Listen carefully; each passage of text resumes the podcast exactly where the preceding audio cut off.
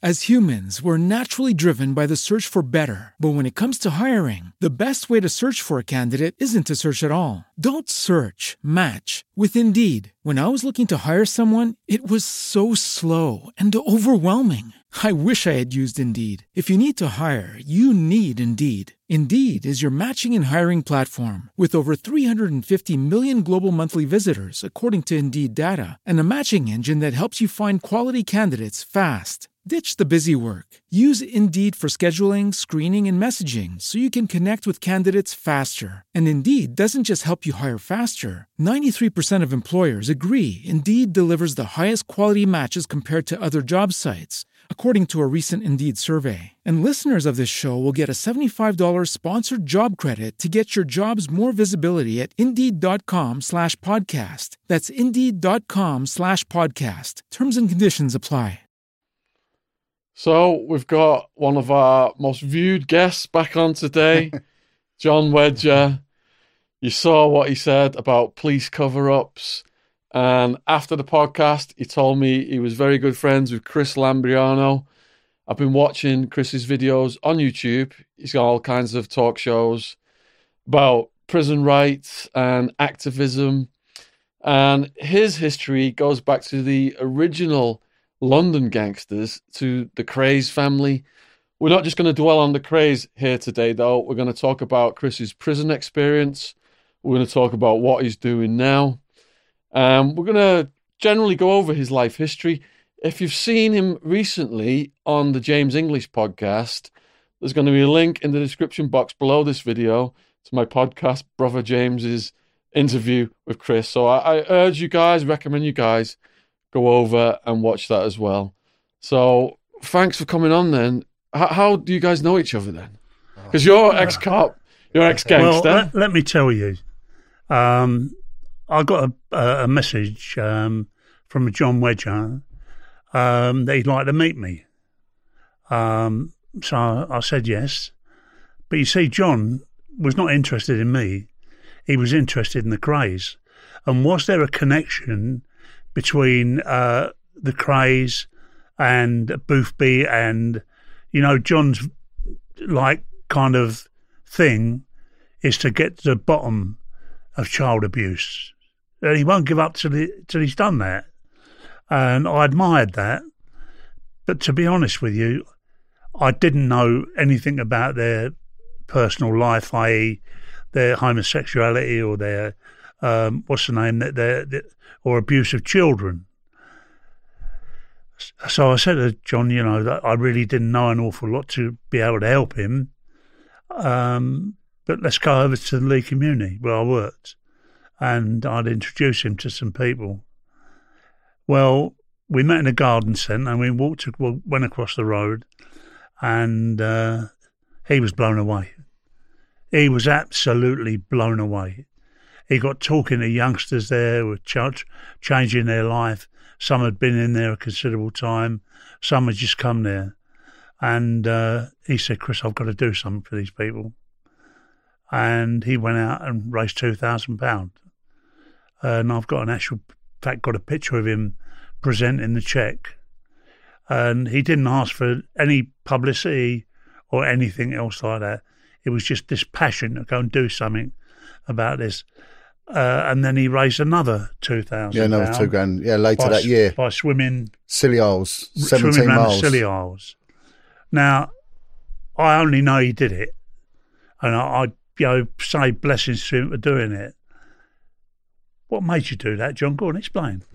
Well, what happened was uh, um, years ago when I first started out on on this journey um, with the child abuse, and it was looking into the canal thing, and there was um, and the synchronicity Chris, it goes all the way. There was um, a, a, newspaper article, and I didn't know where to start. And it was a guy had written a book called No Human Touch. His name was Paul, Paul Halpin, and and he's put a, an appeal out to the public. He's put a little bit about his life in the care system, and if anyone is suffering like he suffered, he will talk to them.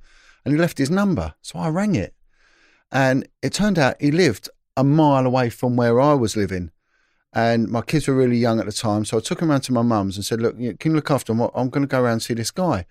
So I went round to see this guy, Paul, and he was um, a Christian, but he'd lived his life of criminality in and out. But he said about put in the care homes at the age of four, and he said it was as if someone had written "mug" on my head. He said I went in there. It was a uh, he'd come from an Irish Catholic family, and he said my dad was an alcoholic and his mum had died. He said, but his mum was loving and caring. But he said the first night in there, a priest raped me, and I was a four-year-old kid, and I didn't understand it. And he went into about the dynamics of it and the, and everything else. And from there, he said it was like everywhere I went. He said that it was like they knew. It was like it was written on my head. And he, he ended up as a rent boy on the street, and um, and he, he tells this horrific story, which I'll, I'll go into later because otherwise I'll lose my timeline. Um, and I, he said, I want to help you. He said, I want to help you, John. And he said, I can, um, all the time I spent in prison and everything else, he said, you know, how do the police interact with people like me that have been on the street and have been abused? They don't tend to get it. And I said, no, they don't. I said, I'll tell you what, I'll ask my, my sergeant if you can come give a talk. He went, there's a guy, he said, I end up in, in a rehab centre called the Ley Community. And this was, Chris, this was circa about 2001 or something like this. And he said, there was a guy called Chris Lambrianou who did so much good for the people. And that's when I first heard about you. Um, but I think I had heard about your brother yeah. uh, through just the television and everything else. And then I think I did try it and get in touch with you. And I asked if Paul could give a talk. And I said, if I can get in touch with this guy, Chris Lambrianou, can he give a talk? Would, would you let him have a talk? And I was just assuming. And they went, no, no, no, he, he's an ex gangster. He kind of knows. So they, they wrote him straight away. But I did get Paul in. And Paul gave a talk about how people groom, uh, the, the, the, people, how alcoholism comes into this, and the whole street scene and where it all stems from. And that was my first insight. And of course, years went by and everything else. And then the Ley community cropped up again, and it was like it kept eating me away. And I thought, I wonder if Chris Lambrianou's still doing it. And then I, I did research and I saw about um, your family and everything else and your interaction. And there was a video of yourself talking about your life. Yeah. Is it the day that changed my life? yeah, something? day that changed my yeah. life. Yeah. And I thought I, I, just got to get in touch. So I rang up the Ley and I, I think I spoke to Darren, yeah, the manager, and I said, "Look, here's my number. It's up to Chris if he wants to talk, but I would like to talk to him because this is like, like what I'm doing."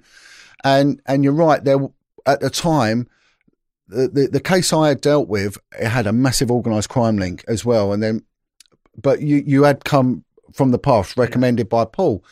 And it was uh, when you, I remember you rang me and we had that long chat and I was, I was in the north of England. I was actually visiting my mum at the time. She moved to Chorley. And then we arranged to meet in the garden centre. Yeah. And Chris said, follow me, come and follow me. We had a cup of tea and we went over there. And, and as we, I got out of the car, Chris got out of his car there was a guy that was working in the kitchens and he leant out and he went, Chris, I've got to talk to you. And Chris went over to him and he started saying about he wanted a relapse into alcoholism. And Chris just grabbed hold of him through the window and said, Look, we all get our times. You've got to stick with it. And, and then he went round and someone else come up and he gave him a hug and all that. And I just thought, my God, this, this man's got some substance to him. You know, he, you're doing it, you know. And then um, Chris had to go somewhere and got one of the um, patients there or whatever they're called, you know, um, resident, resident, resident. That's it. And it was a girl that had worked on the streets as a prostitute when I was doing the investigations, and we started talking about everything. And she was discussing how it works in the place and how and how her life has changed. And she said, you know, she never really slept in a bed. She'd always be draped here and there. And then there we are working together. And from there, I was just so um, taken aback by the compassion of the place. And then Chris asked me if I would like to give a talk. So um, I, I went up and um, said, "Yeah, of course, I'll, I'll go up there one one evening and give a talk." And what happened was that uh, I had a friend with me, and I said, "Look, come along with me up to give this talk in the lane." When we got there, Darren, who's the manager, um, said to me, "Look, we get quite a few um, speakers come in here, and they had about 50 residents. He said, usually we, we get about eight or nine turn up for these talks. We put out to the community that you're coming, and everyone wants to turn up. But there's been a lot of unrest during the day, and there's been acts of near on violence. People have been very angry and said, Look, we understand if, if you don't want to do it, but we're looking at pulling it because we can't guarantee your safety. And I looked round at Chris. I said, Chris, if it's all right with you, I'll, I'll go ahead.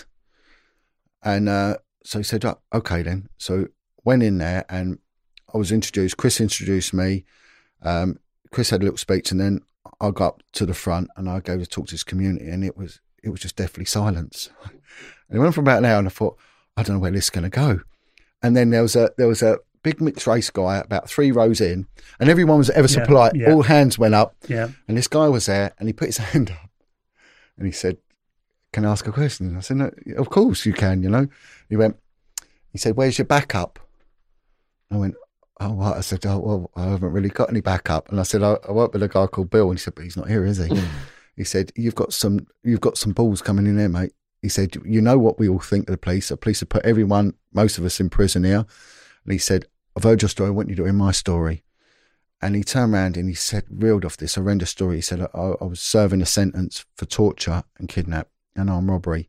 And he said, my father got me and my sister, would, would rape us in front of each other, and then he would torture us. And then he'd get other people to do it. He said, he was an evil man. And he- this guy was from Salford. And his scar down his face and everything. He said, I went on to come on the most dangerous guys in, in the Manchester area. And he said, so I got into armed robbery and all the hatred and anger I gave out whenever I, I robbed someone and I tortured them. And and he turned around and he said, uh, "You're a brave man coming and talking here." And then he walked up to me, and he whispered in my ear. He said, "You've got no backup, but now you've got me." And he put his arm around me and he said to everyone, "On your feet and give him a round of applause." And it. It, it, just done me. It, it, it, I drove home and I was um, I got my mate to drive because I was in pieces, and I, and I saw what they did and I saw the damage that had come and then the change. I, I'd never seen a guy before but the compassion and and it, it was his will to want me to carry on. And I knew that it was what I wanted to do. I wanted to carry on. I wanted to do it. And I said to Chris I've got to go and get some money. I'll get some money. I didn't know what to do. And then one day I was walking my dog along the canal. I thought why don't I walk the dog from London from Parliament because they're the ones who start all this and they're the ones who can stop all this. And at the time, you just interviewed Maggie, and I was doing stuff with Maggie. Me and Maggie sort of, that was our inception, sort of linking in together to try and get this out. Maggie was in Manchester because of, of the Rochdale thing. So I thought, I'll, I'll walk to Manchester and I can meet up with Maggie. And there's another whistleblower called Pete Jackson. And that's what we did. So I, I walked the dog all the way um, on the canal to Manchester in the worst winter. It was called the Beast from the East. It was a minus whatever, horrendous. And then Maggie met up with us the last stretch, but she couldn't walk too far 'cause she had high heels on. and I knew she'd turn up with high heels. People watching this, if you're wondering who he's talking about, he's talking about Maggie Oliver, Oliver. who was on the True Crime Yeah. podcast. If you click down below this video, you can find the links to all the other True Crime podcasts. You can you can check that one out. But from there, then the money come in, and then you know, I there, there was other running costs and all that, but we got the money in for that, and then went and presented it. And there was a young, um, I looked after so many people, kids, you know, they've come to me, and, and one girl I helped a lot. She'd um, she'd come from a rough start and was a refugee, and and but she did good, and she went on to do filmmaking, and she needed to do a project, and I said, well, why don't you come up and I'll ask Chris if you can interview us. And her name's Nellie, Nellie Hughes. If I could give a big call out, she's got her own um, little company doing filmmaking. Well done, Nellie. Very proud of you. And Nellie came up and did the interview. Um, and then I brought up a good friend of mine called Tracy, who does a lot in the community. Tracy, it's got a Greek Anton. name. Anton, Anton, Chris knows because a Greek Yeah, name, isn't it? lady. Yeah. And she does so much for the community. And I said, Tracy, please come and meet Chris. Please come up and, and see what goes on. So that's when we did the long interview together. Yeah. And that's when I just thought, what can I do next? Now, I don't want to hog all this, Chris. So anytime you want, the next time I, I thought about where do I get the money from? Now, this um, second idea come, and that was to cycle from Parliament Square again, you know, the all the way. And then I thought, I want to, I want to show someone I, I, I can do this. I can really make it. So I cycled to Penzance, and then I'll get again. That was the worst summer, the hottest summer, the driest summer, and and I did it on the worst bike. And I'm going to tell you about this bike in a minute. And then get to Scilly, and I swam around the Isles of so I can show, I can run, swim, cycle, whatever to do it. And uh, there was a bike um, that we found in a canal, me and my boy, and it was a real crappy old first generation mountain bike, and if you rode to the shops on it, it'd wear you out. This thing. And years ago, when I lived in East London, um, my boys were very little. There was a lad there, and he was going to go into care. And and this is a true story. And this this was the real incentive for me. And my kids, I'd always like getting bikes, fix old bikes. And again, this is something that we can talk about in a minute, actually, Chris. And and he never had a bike. No one had taught him to ride a bike. He had no father at home, and there was problems with his mother, and he was looking at going into a careless kid. And I'd always be with my kids walking a dog, and he he would always want to have a chat. And he said, "Would you get me a bike?" And I said, "If I if I," and I didn't have much money, but there was a bike that was in the river, and it was in the River Ching that flowed through Woodford and Chingford. And he went, "There's a bike in the River Ching. Will you get it for me?" So I waded in this filthy, muddy little river, and I pulled out this little kid's bike and I took it home and I washed it and I said, Well, I'll do it up for you, but you can help me. And he went, Yeah, can I? So I stripped it, did all the bearings, stripped the frame down and, you know, cleaned it, nitromoorsed it all. And, and I got him to choose a colour and he chose a blue and he wanted little flecks of other blue. So I did it all and, and I lacquered it, put this bike together and I taught him to ride this bike, this kid. And there's a photo and I, if only I can find this photo, it breaks my heart thinking of it now and it's of him stood on his bike going like that because he's he rode for the first time on his own, oh. this little oh. kid. Oh. And when I found this bike, and the reason I did this, and this is a point I want to make, I was trying to tell him, no matter if it's been thrown away, son, it can be as good as something that's new, and it can actually be even more beautiful than something that's new. And I wanted to install that in him. You might have been thrown away by some people, but you're not being thrown away by me, you know, or and, whatever. And that's what I used to say to the kids at the Ley, or the men and the women was every time you buy a designer thing or steal a designer thing, in actual fact, somebody's worn it before. They've tried it on, so really it's second hand. Go to a second hand shop in Summertown or wherever local, and they've got designer things in there where they're not going to charge you a hundred or fifty pound. You'll buy it for two or three pounds, so it's affordable. You don't have to go and steal to wear the best. You know, you can do it. Um, and there's so many things you can say by ordinary things that things actually work. But the thing was, as you're talking, John, about the raising of the money, I mean, you, you work at an ordinary job. You understand? You've got kids to feed, everything else. You ain't got no fortunes. Nothing. Nothing. You understand Nothing. what I'm saying? And, and I've I've actually spent tens of thousands of my own money yeah. on this, and I have everything comes out my own pocket. Yeah. Now, um, and you know, I come under a lot of attack, but then it gets worse. The moment when I started talking about yeah. any Satanism, which there's Yeah. a lot of people that have been abused in this religious connotation, and it's the same group that attacks me all the time. Yeah. There's some um, strange individual at the moment that's putting videos out about me, but th- and they all seem to get the first part of the huge. Whenever you put in the Google search, their number, and it's the same people who are doing it all the time because you know, and like someone said to me during the war when the planes went over the target, they got what they call flak. And he said, "You know, you're over the target. You keep going." And I know on many occasions I've spoke to you well, about at, things. at different said- times, you spoke to me and we've prayed together. Yeah, You understand? A copper and a gangster. you understand what I'm saying? yeah. But he's not a policeman. What what He's a human being who's doing a great deal of good. He don't mention the police to me, and I don't mention gangsterism to him. No, never. You understand? I'm I'm just Chris. I'm an all, I'm an ordinary person. I, okay, I went down the wrong road, but I found my way back onto a right road. I'm a family man. I, I, I think I'm a decent citizen, but so are you guys. You understand what I mean? You can't just throw people on the scrap heap because oh, he was a policeman. So what? so why why do you speak to young people, Chris? Why? Me, I want to, I want to see people who are damaged. I want to see them made whole again. I came out of prison after 15 years. You can't be more damaged than that. But at the end of the day, you know, I found a way. I believed. I, I could not believe that God was going to throw me on the scrap heap. He had brought me through that to learn me a lesson. I'd done many things, never mind about the Kray thing, throw that off the table. But the other things I'd done that nobody knows about, you understand me? I, I, I that I had real contrition about. Well, what what was the turning point in your life? Was it in prison? You had an epiphany. It wasn't. It was. Yeah, it was in prison. I mean, it was a night. I was Charlie Richardson was in the next cell. We uh, we were having a chat. Charlie was a wise man. You could listen to him, and he listened to you about all this being the big gangster and all that. I never met that Charlie.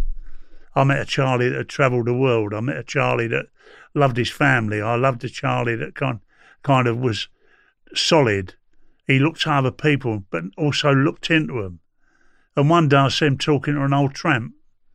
I said, Charlie, what are you talking to him about? He said, Chris, he said, he's got a story and I want to listen to it. He said, because his story might learn me something. And I, I thought, yeah, you're right, Charlie. And, you know, then there was another time. He said, if you throw your head book, if you read a book, read something good, he said, because you once you throw your head over the wall, your body will follow. And, and that was true. I went on great journeys. He, he, he was right into South Africa. And he would kind of give me a book about Shaka the Zulu and all this kind of thing. I didn't know the first commandos wasn't the British commandos. They were Zulus. They they formed themselves in tight companies and everything else like that. And then you read about great saints, men who had climbed mountains and women that had done magnificent things. All these people had a belief. Why couldn't I find a belief? If they could do it, and they were standing on a book, they'd not physically seen God or Jesus or whatever. But I'd gone through all the comparative religions, Buddhism, Sufism, all that kind of thing, and I'd learnt an awful lot. And then there was another book by a man called Khalil Gibran. I was standing there on this day, and uh, this guy called Johnny Byrne, the officer came along with the, uh, the letters and the mail, and he gave Johnny Byrne a book. Johnny Byrne looked at it, he went, What do I want that shit for? and threw it on the floor. Anyway, I picked it up. I said, well, What do you mean? He says, My girlfriend wants to educate me. He said, I want to read rubbish like that. So I looked, I said, Would you mind if I have it? He said, No, Chris, you can have it. The girl was trying to educate him. The guy was, the girl was actually teaching him about love. On, on the Prophet by Khalil Gibran breaks down love, children, uh, the day, the weather, parents, everything. It's all there and, and, and it's all tidy. You can put it back, put it together again. It's not a jigsaw, but it opens them up in another way, a doorway. And he wouldn't walk through it. He would not walk through that doorway. And I've still got the book today because it means that much to me. But then, you know, I, I, I know that people can change, even the worst kind of people. You know, the people that go out shoplifting, why do they go out shoplifting, some of these people, to feed their kids? Why do they go out and do something else? Because they're homeless. They've got absolutely nothing. John, you ain't got an awful lot, mate. I know that. Well, well funny, funny you should say. But you bring along a cheque for two thousand pound, and then go and do it again. You, a lot of people won't even cross the road. Yeah. And even fewer will stay there. Well, well I'll, I'll tell you the, the, strange thing about that when you're saying about um, Charlie Richardson talking to a, a, tramp. I, my children were very young and I, I was skint. And like I, I think I said to you before, I had more in common financially and in a lot of other ways with the people I was bringing through the custody door than the ones I was working with. A lot of these had dual incomes, no children. They were incredibly judgmental. And um, one of the, the, the police's biggest um, enemies is snobbery. You know, people going about conspiracies and all this. Please, it does go on, but it's on, it's on a senior level. A lot of it is is ignorance and, and incompetence, and then snobbery as well. And I was skint, and I was really skint. And if you, you got a second job, you had to tell them everything. They tried to sack me because I got a second job. I was cutting down trees at a weekend with one of my lads. And it was it was one of my lads' ninth birthday, and I had no money. And I'm walking along the street, and at the time I used to work with informants a lot, and I used to work with homeless community because there was a there was good source of information, and uh, and, and it was interesting some of them to talk to. And as I'm walking along, there was one guy, and he was um, I think from Madeira, and he was a heroin addict and he's a beggar. And he see me and he said, "Good night, John." And it was in Victoria, and I and I said to him, "Yeah, yeah, yeah, see you, mate." And he went, "What's the matter?" I said, no, no, it's okay, it's okay. He said, no, stop. What's the matter? And I said to him, look, it, it's my lad's birthday, and um, I've got kids coming over because I was a um, single parent and all that. And I said, I've got no money. And I said, I thought I had some money. I've just checked the bank. I've got nothing. And he went, wait there. And he went and gave me 30 quid in loose change. It's begging money. And he gave it to me and I went, what, what are you doing? He said, I'll go and, I'll go and shoplifting. I'll go and, uh, I'll go and beg. I'll get it back. Have this on me. Have this. It's my birthday present to your boy. Have it on me. And he gave me a big hug. And you know what? I paid him back when I got paid, and he did. He paid for all the. I went to um, the cash and carry, got all the little food and that for this kid's party, and I paid him back. I had thirty quid, and I went up and gave it to him. And one of my colleagues saw me giving him the money and reported me, reported me for you know. And of course, it was nothing to do with them. Oh. But and and see, this is a level, and uh, there was no humanity behind it. But that that guy, what he did, again, it's acts like that. These random acts of kindness, I call them, that totally not, that, that they weaken my knees. And I sit there and I think, my God, out of all the brutality, I, I, I made an analogy, Chris, about someone with a dog.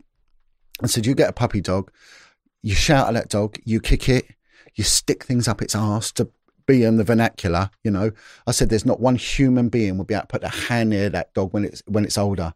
I said, yeah, that you can do that to a child and they will still embrace you with kindness. That's a power of humanity and compassion that makes us different from animals, you know, and it does. And it's things like that that really make a difference. Are you raising money for your project now? Yeah, still. And yeah. is, is there a way that people can donate online that I can well, put below this video? What we're doing at the present time, uh, this week, um, I went along to Yeldall Manor, which is a Christian rehabilitation centre, does amazing work.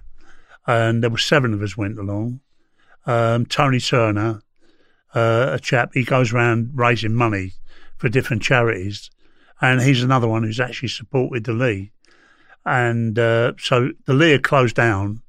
So he, we weren't able to give the money there. So I arranged through Hussein, one of the directors, to actually take it over to Yeldall Manor. They laid a lovely meal on for us.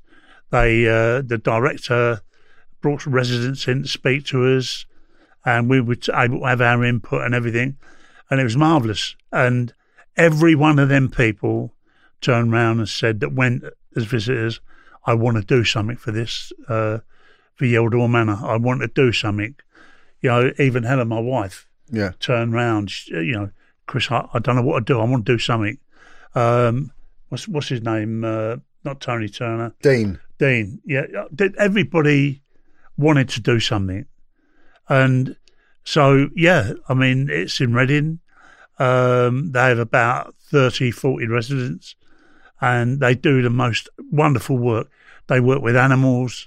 Uh, they work in the community. They do voluntary work. Everything else like that um, yeah, if anybody you know feels in their heart they'd like to help change, well, Yeldall Manor is about rehabilitation and rebuilding a life.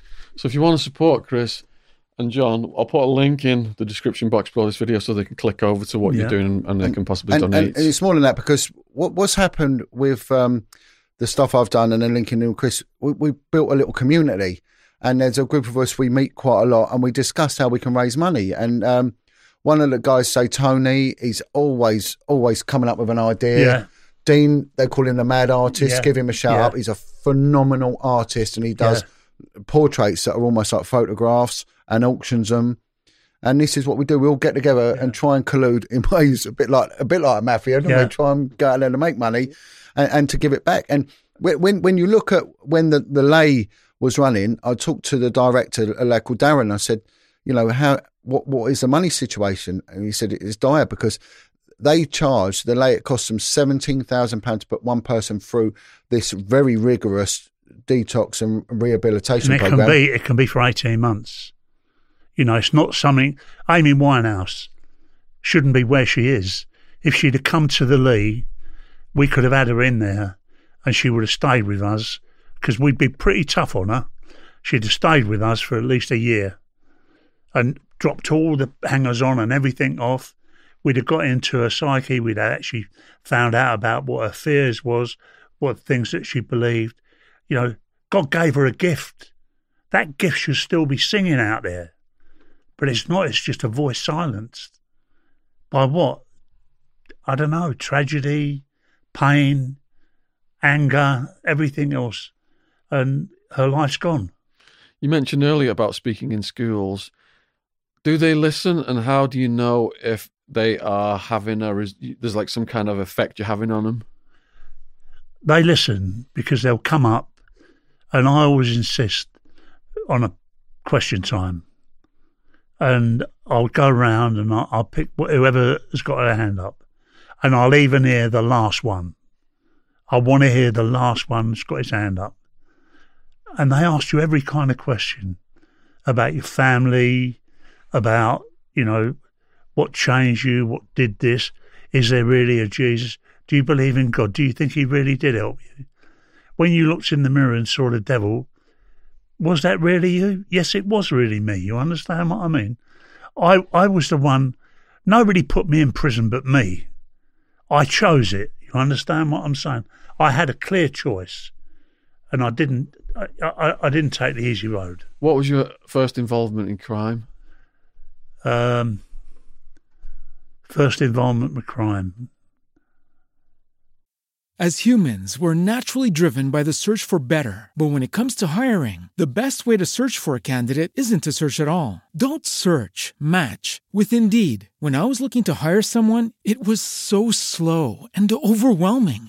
I wish I had used Indeed. If you need to hire, you need Indeed. Indeed is your matching and hiring platform with over 350 million global monthly visitors, according to Indeed data, and a matching engine that helps you find quality candidates fast. Ditch the busy work. Use Indeed for scheduling, screening, and messaging so you can connect with candidates faster. And Indeed doesn't just help you hire faster. 93% of employers agree Indeed delivers the highest quality matches compared to other job sites, according to a recent Indeed survey. And listeners of this show will get a $75 sponsored job credit to get your jobs more visibility at Indeed.com slash podcast. That's Indeed.com slash podcast. Terms and conditions apply. with a group of kids as evacuee. They got into a train and um, we robbed a train. What did you rob? and, and it was cigarettes and Cigarettes. other other things like that. How old are you? And I think I was about seven or eight. My mum and dad didn't find out about that, or they'd just gone off the roof. Um, and were, you, then were you London based then? no, no, no, it's Leicester. Leicester.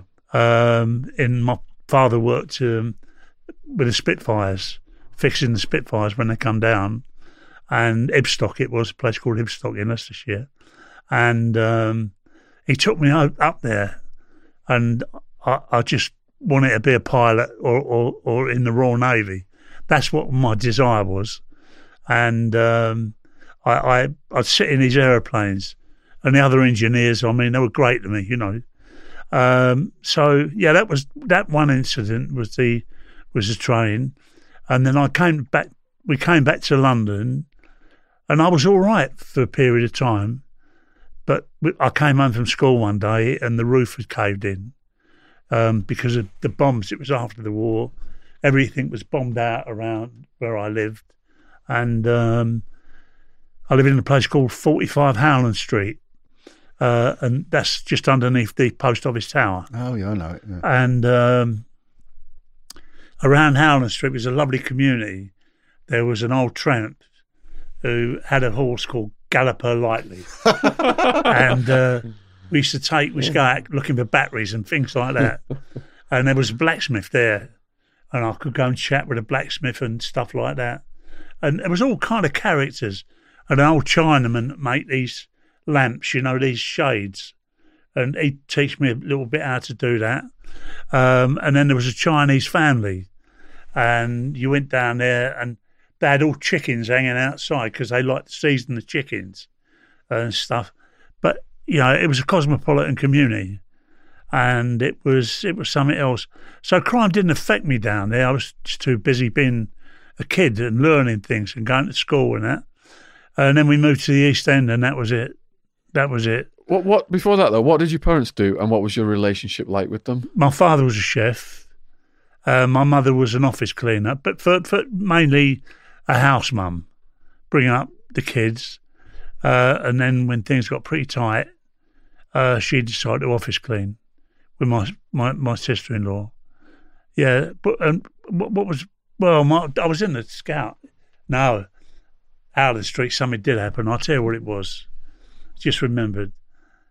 Um, I was a cub, and um, we did did did we dob dob dob and Akela and all the rest of it, and uh, we went and we were doing a, a what do you call it um, raffle, and we did it at this hotel.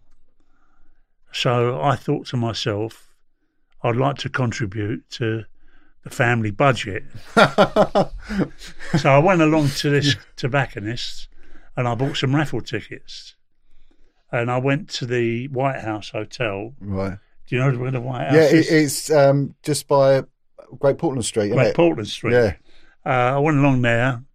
I stood outside and I started selling these raffle tickets for a shilling a time. and uh, well done, my son. God bless you. God bless There's a big church there, isn't there, as well? all the rest of it. So I'll keep handing them out. Anyway, I got home and my dad said, What are you doing in your cub uniform? The Cubs are not on today. And it, it kind of, I didn't have an answer. He said, Now come on. He said, Tell me what you're doing with it on. And he said, What else are you doing? Um, what have you got in your hand? And in my hat, I had the money and also the two books of raffles. He came and took it off of me. and um, he said, uh, "What's this for? Is it? Have you been doing it for the Cubs?" And he knew I hadn't. He said, "Take your your, your uniform off." I took it off. He got a pair of scissors and he cut it all to pieces. Oh, my word. He said, "You're not fit to wear it." Oh, well, that's, That's what he said. it? He said, You're not fit to wear it. Uh, he said, uh, All I ever want to be, he says, is a decent citizen. He said, And I wanted you to be the same, but you go and do something like that. And uh, he took the money, he gave it to the police, and uh, that was it. But the police never arrested me. You know, it- was, they could have given it to the Cubs or something else like that, where it was meant to go, but you know, that was the incident there. And I never held it against my dad because he was 100% right to do that. You understand what I'm saying? He didn't do it in a rough way. He did it in a way to show me that not only I'd let myself down, but I'd left, I- I'd let the troop down. Yeah, well. always making you accountable for your Yeah, actions. Yeah, he was. He was making, and I not never had that before. And then we moved into the East End, and I could tell you what turned me there was I met a lot of racist people because my dad being Greek and stuff like that. But he was a nice man. He always decent, spoke well to people. He was the only man I ever heard back in the day turn round to a black man and call him brother. You know, I, I was amazed when he said it because on some of the houses and some of the uh, uh, guest houses, it had no no blacks, no no sorry, no Asians, no dogs. And Irish. no- no Irish, no it? dogs. Yeah. That's what it said. Believe me, it was all over the country. And I tell you what, I, I went to this house one day to a party with the other kids, and this woman turned around and said, "Don't bring the Greek kid in." And I'm standing outside. I, I, I'm white. You understand what I'm saying? I live in. I'm literally their next door neighbour. Why can't I go in? What's different about me? Is my blood some other colour? You know, is my heart damaged? I, I just couldn't get it. And that built up a lot of resentment. Then another time I saw my dad attacked because he couldn't give a taxi driver a tip at Liverpool Street Station. Uh, but, you know, that, that, that and, and, and I said, Dad, why did they do that? He said, Chris, he said, I'll tell you. Alexander the Great conquered all the known world. They were a, a, a, people that had a, country, they had a, culture, they had everything. And they tried to take it out in everywhere they could. And he came to England and they got off the boat and they were walking onto the uh, the mount, you know, the, the pills and what have you. He said, and these monkeys come running out throwing stones at them. And uh, he said, well, we can't teach these people anything. and they got back on the boat and left and went back to Greece. Well, what he was talking about was England had Stone Age men Natives, yeah. and Greeks.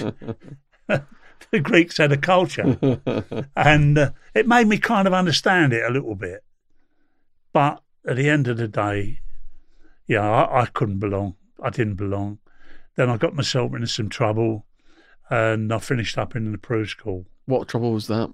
Um, I was nicking lead off a ruse, and uh, I think because we had, a large family, they saw me as being a kind of a, a troublesome person, and they felt for the good of me, uh, and the good of the family, and the good of society, they'd put me away in the approved school.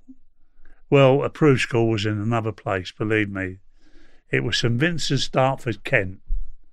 When I get there, I'm walking down a hall, and these kids go to me, "Here, you," and I go, "Who me?" And they go, "Yeah, who do you support?" I said, "I don't support anybody," and uh, they said, "Well, you've got to support somebody." So I said, well, "What do you mean?" They said, "Everybody here supports Arsenal." Oh, I said, "Any other teams?" Yeah, the Lily Whites. Yeah. Anyway, I turned around and I said, Well, I said, I tell you, I support the Lily Whites because my mum's name was Lily. and I've supported them ever since. so, you know, I mean, but, but so that was it with his kids. So they don't like you for a start because now you're, you picked a side. And as you're going on, you've got the Catholic brothers, the Dominican brothers. There's a, they've got a boxing ring. And he said to me, Brother Francis, get in that, uh, what's the name? Get in that ring. I got in the ring, told another kid to get in there. He said, right, start. And you're fighting a kid you don't even know. But, you know, it just kind of crazy stuff. But the other thing was, it was praying. You prayed when you got up at six o'clock in the morning. You prayed uh, before lunch, uh, before breakfast.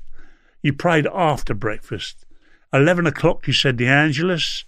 Uh, 12 o'clock, when you went in for food, you had to pray. Uh, afternoon, benediction. In the evening, prayers. And then you go to the dormitory a night, and there's a massive big cross, and you get down on your knees and you say your prayers. But the other thing was they were very violent, these brothers. Right. Any Yeah, you misdemeanor, hear that a lot, yeah. they caned you like you Yeah. could not imagine. So the kids had all kind of ideas. If you rubbed rubbed orange peel on your ass, Yeah. to be honest with you, you know that would stop the sting. Or banana peels.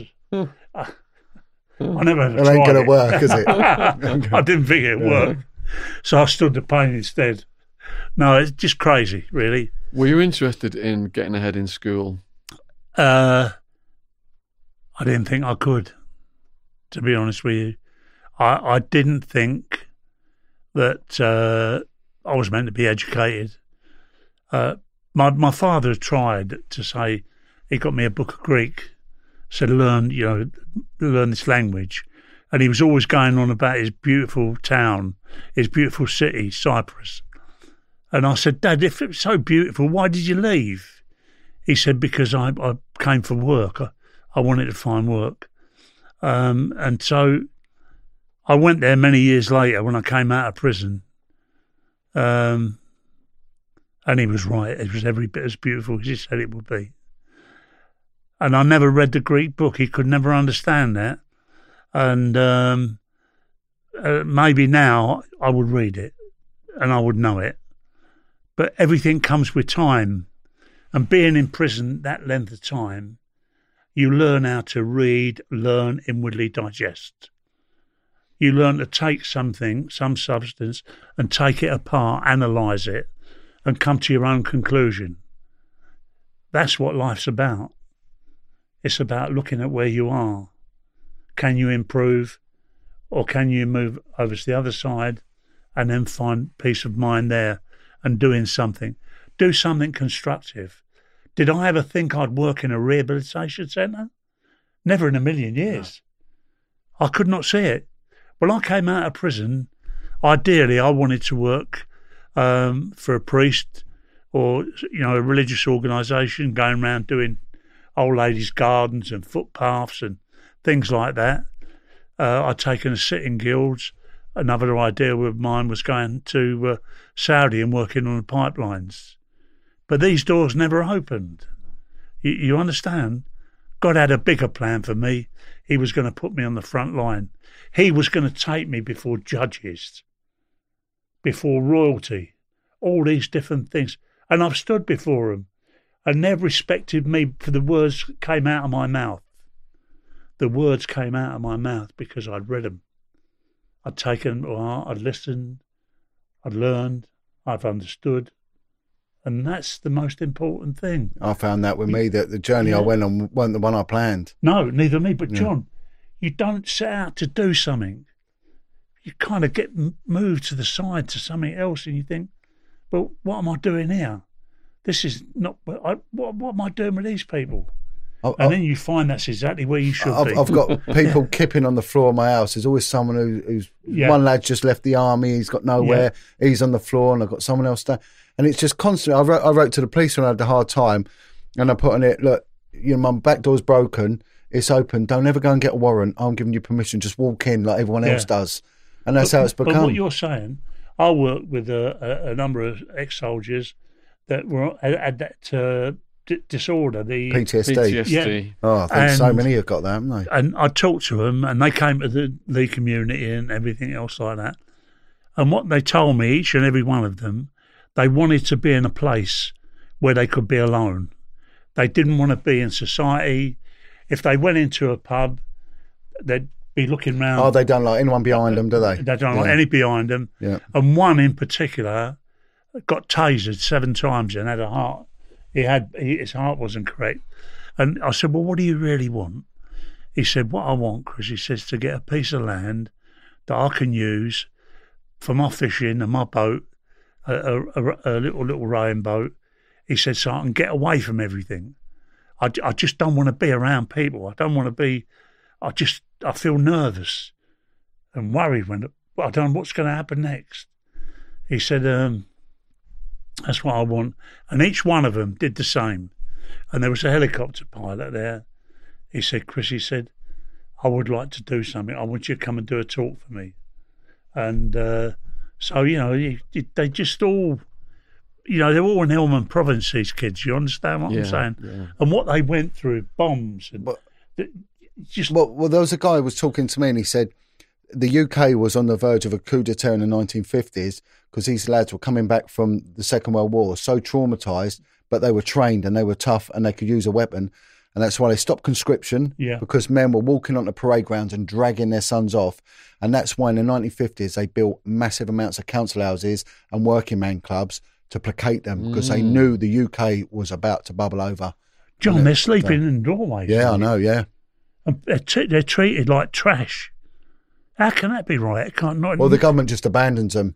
yeah, you know, it and- doesn't care. Well, well, if you if you look at, But I, they know the weight of the coffers to pick their pick their expenses out, don't they? well, well, I, I did a talk for the for the Veterans Party, and I said if you look at our law, when the lads were coming back from the Napoleonic law, um, the Napoleonic conflicts, they were equally as traumatized. They couldn't work, they couldn't do anything, so they were laying on the streets because they couldn't, they just couldn't put their lives together. So they brought in the Vagrancy Act, so it was illegal to lay on the streets.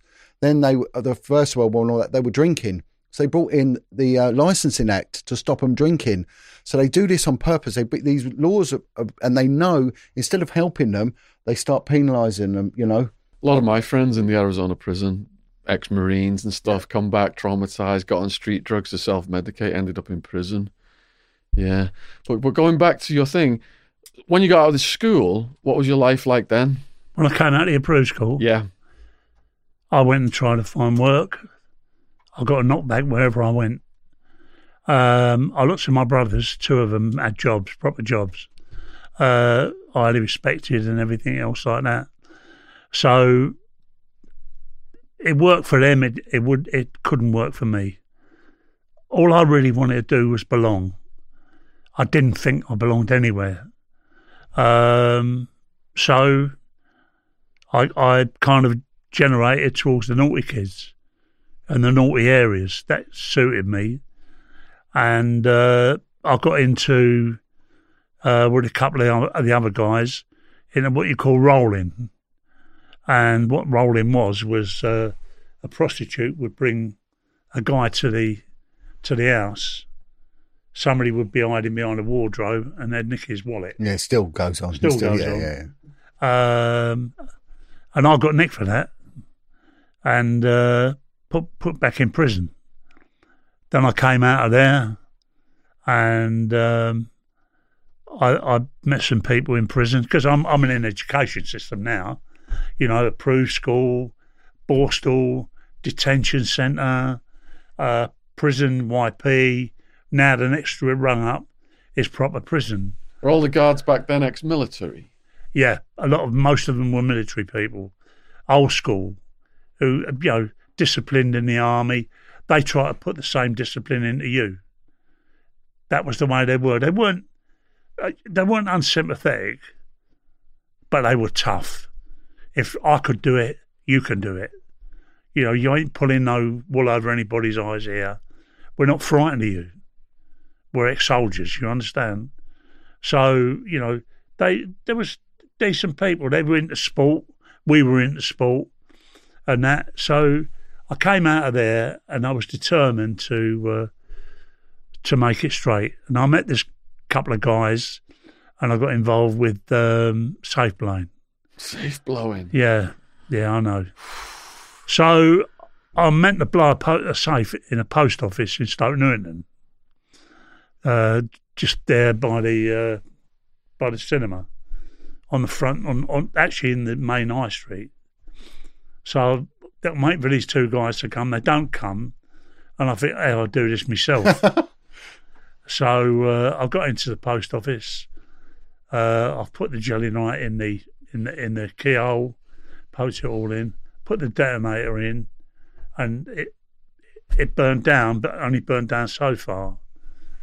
So I've gone back, pulled the mail bags off of the safe, lit it again, put the mail bags back. It still didn't go go off. Then I hear on the window. Well, the windows in the post office used to be half, yeah, yeah, uh, etched so they yeah, so frosted like. You, had to look over, Yeah. and I see a helmet. We know you're in, you're in there. Didn't know I was, so I thought, right, back out through the roof of the post office, get out on the roof, and all I can see is police dogs and uh, a, a policeman. I ain't got to open. Were going, you know, going out the back. There's nowhere to go further along the roof, so the long, long drops probably break your legs. So I go back into the post office itself, and I thought there's only one way out of here hit that front window. And that's what I did. I, I ran at the front window, hit it like that, crashed through it, landed on the pavement, got up and running. I took them right by surprise. you know, they didn't think I was going to come out Yeah. that way. They sent the dogs on you. Pardon? The dogs yeah, come let after dogs you. off, but I was a bus was going by, and I quickly jumped on it, and uh, I'm down the road, and the police car follows. And at the next bus stop, I decided to get off, get, you know, jump, and uh, there was a, a policeman. He jumped out of the car and started chasing me, and he got me down in a rugby tackle, and his name was PC Trill. Well, there used to be a thing, an ad on on the TV. And for birdseed. Trill makes budgies bounce with health. it was unbelievable.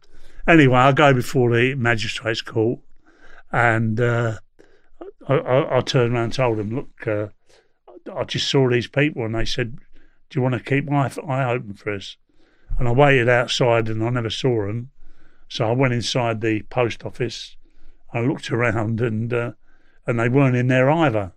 And I got frightened, and I jumped through the front window. Anyway, I didn't get done for the juggling, right? I didn't get done for the what's the name? I got done for breaking and entering. And I got two years prison. I was sent to the Verne on, Portland, and uh, I, I, you know, I thought I did okay. I did for a time, um, and then I met the Krays. Before that, then, in prison, did you have problems or did you know a lot of people? No, I knew a lot of people. Prison for me was a learning curve. And it is, it's a university of crime. You see, you learn. You learn the values of the criminal. You learn what the criminal likes. You learn what the criminal wants. And you also learn one thing don't go near his wife. If he's in prison, if you have to go there to give her some money, knock at the door, wait at the pavement, let her come to the door, give her the envelope, say all the best, Everyone can see you. and walk away. Yeah. Don't do anything untoward. So was that part of the old school convict code? Yeah, that was, yeah. Yeah, without a doubt. And the other thing is, don't look down on anybody when they're, you know, they're kind of on the floor. So if you go into a pub, stick a jar in the middle. Those who've got money, put money in it. Those that ain't, don't bother about it. You're not going to be embarrassed. And uh, put it behind the counter. If it needs be pushing up, those that have got it, are put into it. Or if you see a, a, person that skint, they ain't got no money, um, look, give them give them hundred quid or give them fifty or whatever you can do, um, because you know that's going to come back. It won't come back maybe in money. No, But it'll otherwise, come back course, in yeah. work. Yeah, yeah, yeah. You, you understand? Yeah, that's the way it works. So these days, the prison hierarchy is such that the drug kingpins have got the most power. What was it like back then? Back then, the the the, the guys were risk takers. You, you understand? But they were family men. They didn't, you know. I think every one of them really would have liked to have gone straight. I can't think that, uh, you know, uh, Bruce Reynolds, who once said to me, Chris, he said, watch what the clever ones are doing and do likewise. He was a highly intelligent man, Bruce. Loved his family immensely. You know, didn't think about crime. You know what his passion was? Riding bikes. That was his. That was his passion. Charlie Richardson. What was he into? Literature, into uh, uh, what do you call it? Minerals. That's all he really was bang into. Uh, who else? Bobby Walsh in the cars. Little uh, Roy uh, the Weasel. He was another one who was in the cars. They were all had a, had a passion, and uh, I just kind of and they were family men.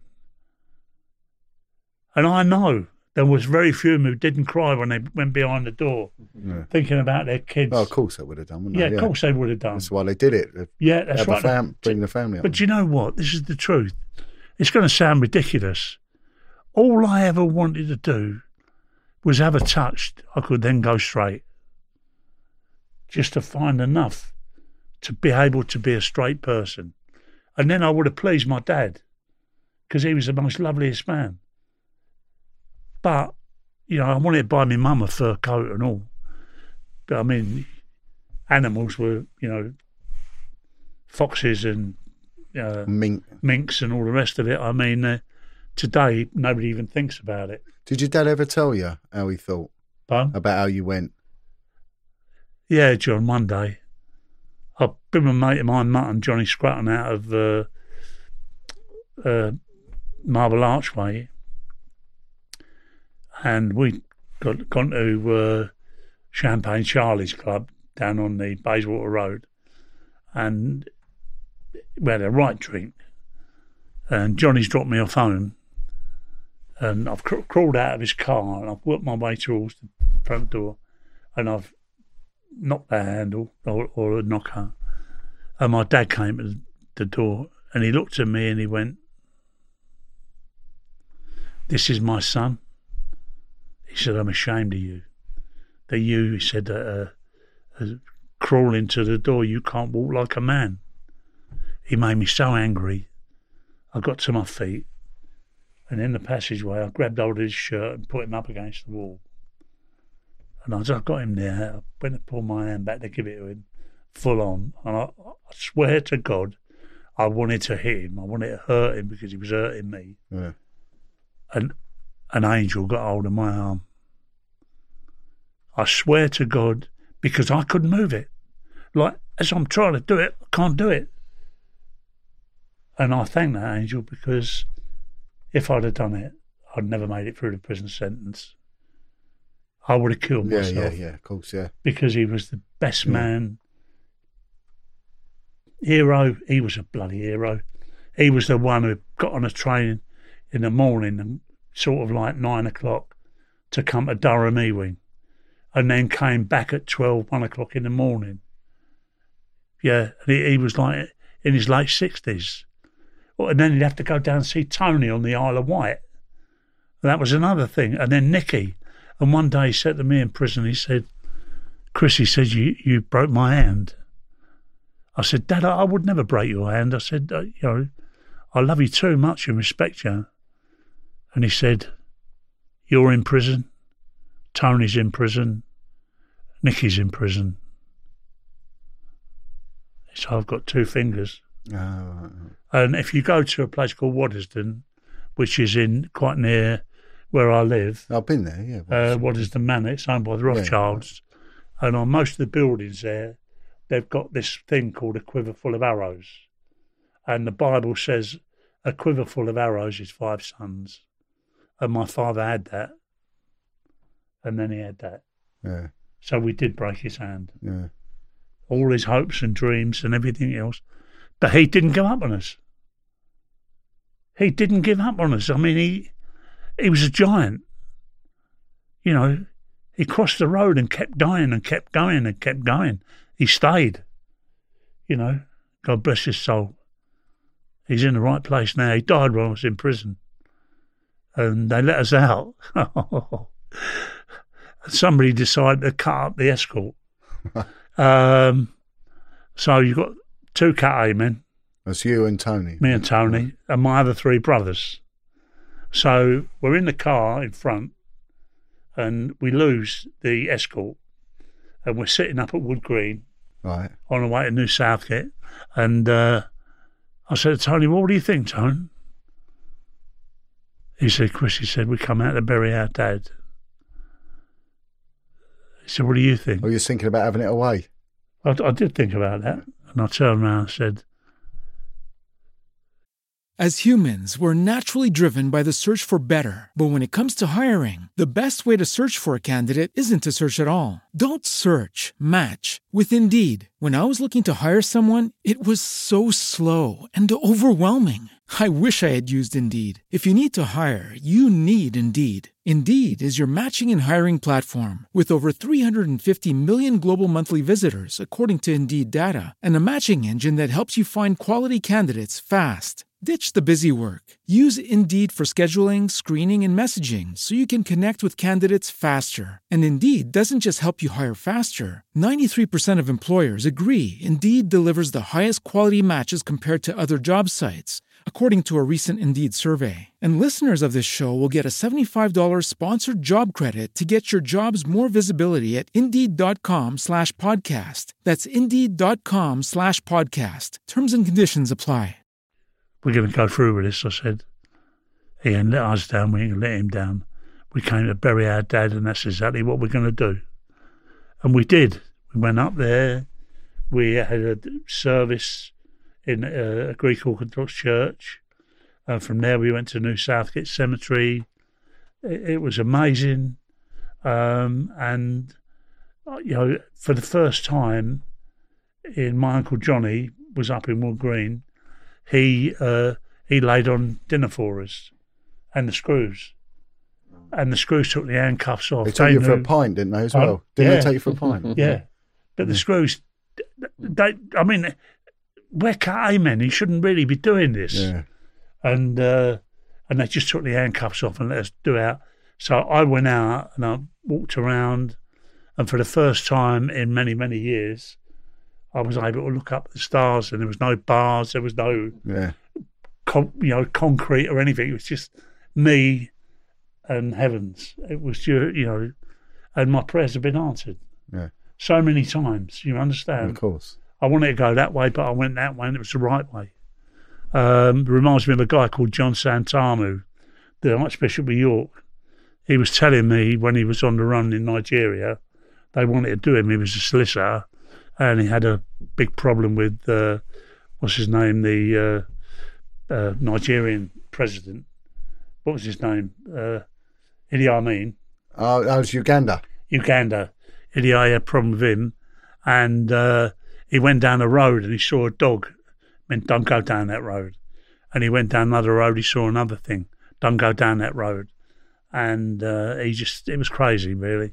And he, he he finally got out of there, but he could never ever, you know, not look at things. And the other thing he explained to me one day, he said we were looking for a house for uh, ma- women with children who came from broken homes and things like that. And we travelled all over Brixton and everywhere, Southwark, looking for a place for these women. And we stopped outside a house and we prayed and we felt God was telling us this was the house. And we went away and we did our investigation and there was no way we could have it. He said, but about seven years later, a woman came up to me and said, Excuse me, I've been given a house that I don't need. If the church can use it, you're welcome to have it. I said, got it for nothing. And it was the same house. Same house, They- yeah, yeah. You understand? Yeah. So it's nice to believe in miracles. You know, Sean, you, there are miracles, and and and people can change. Look, what worked for me before I went into prison, eh? You've asked me, well, what was prison like? What was this like? It was hell on earth. The food wasn't good, the company weren't good, and you had people down telling you what to become, what to do, and everything else they didn't listen. They they didn't. They it had to be their way or no way. Did you fall afoul of that? Pardon? Did the guards have to discipline you? Yeah, they did frequently. Yeah. What kind of violations? Um, I did. I did some pretty rough stuff. I mean, um, when I came out of Durham Ewing, where we had everything we wanted, uh, they sent me down to a prison called Albany on the Isle of Wight. And when I got down there, it was a very, very unsettled atmosphere. You had people doing an awful lot of time and that. And uh, so we decided that the, and the food was absolutely terrible. And I remember going into the dining room and sitting with Charlie Kray. That's where we sat together. And he turned around to me and said, Chris, don't involve me in this. He said, I just want to get home. I said, all right, Charlie. I said, but I've got to go and sit somewhere else. And I went over and moved on the table. I went up and got my food, threw it all up in the air. And then the rest of the kids started to do it as well. Um, and um, they shouted, bang up. So six of us decided to bang up in a cell, barricade in.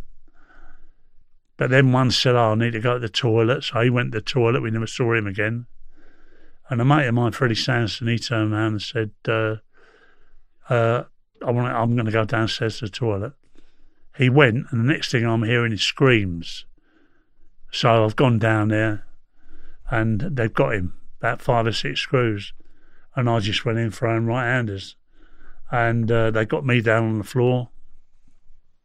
And uh, they carried me. They didn't pull me or anything like that.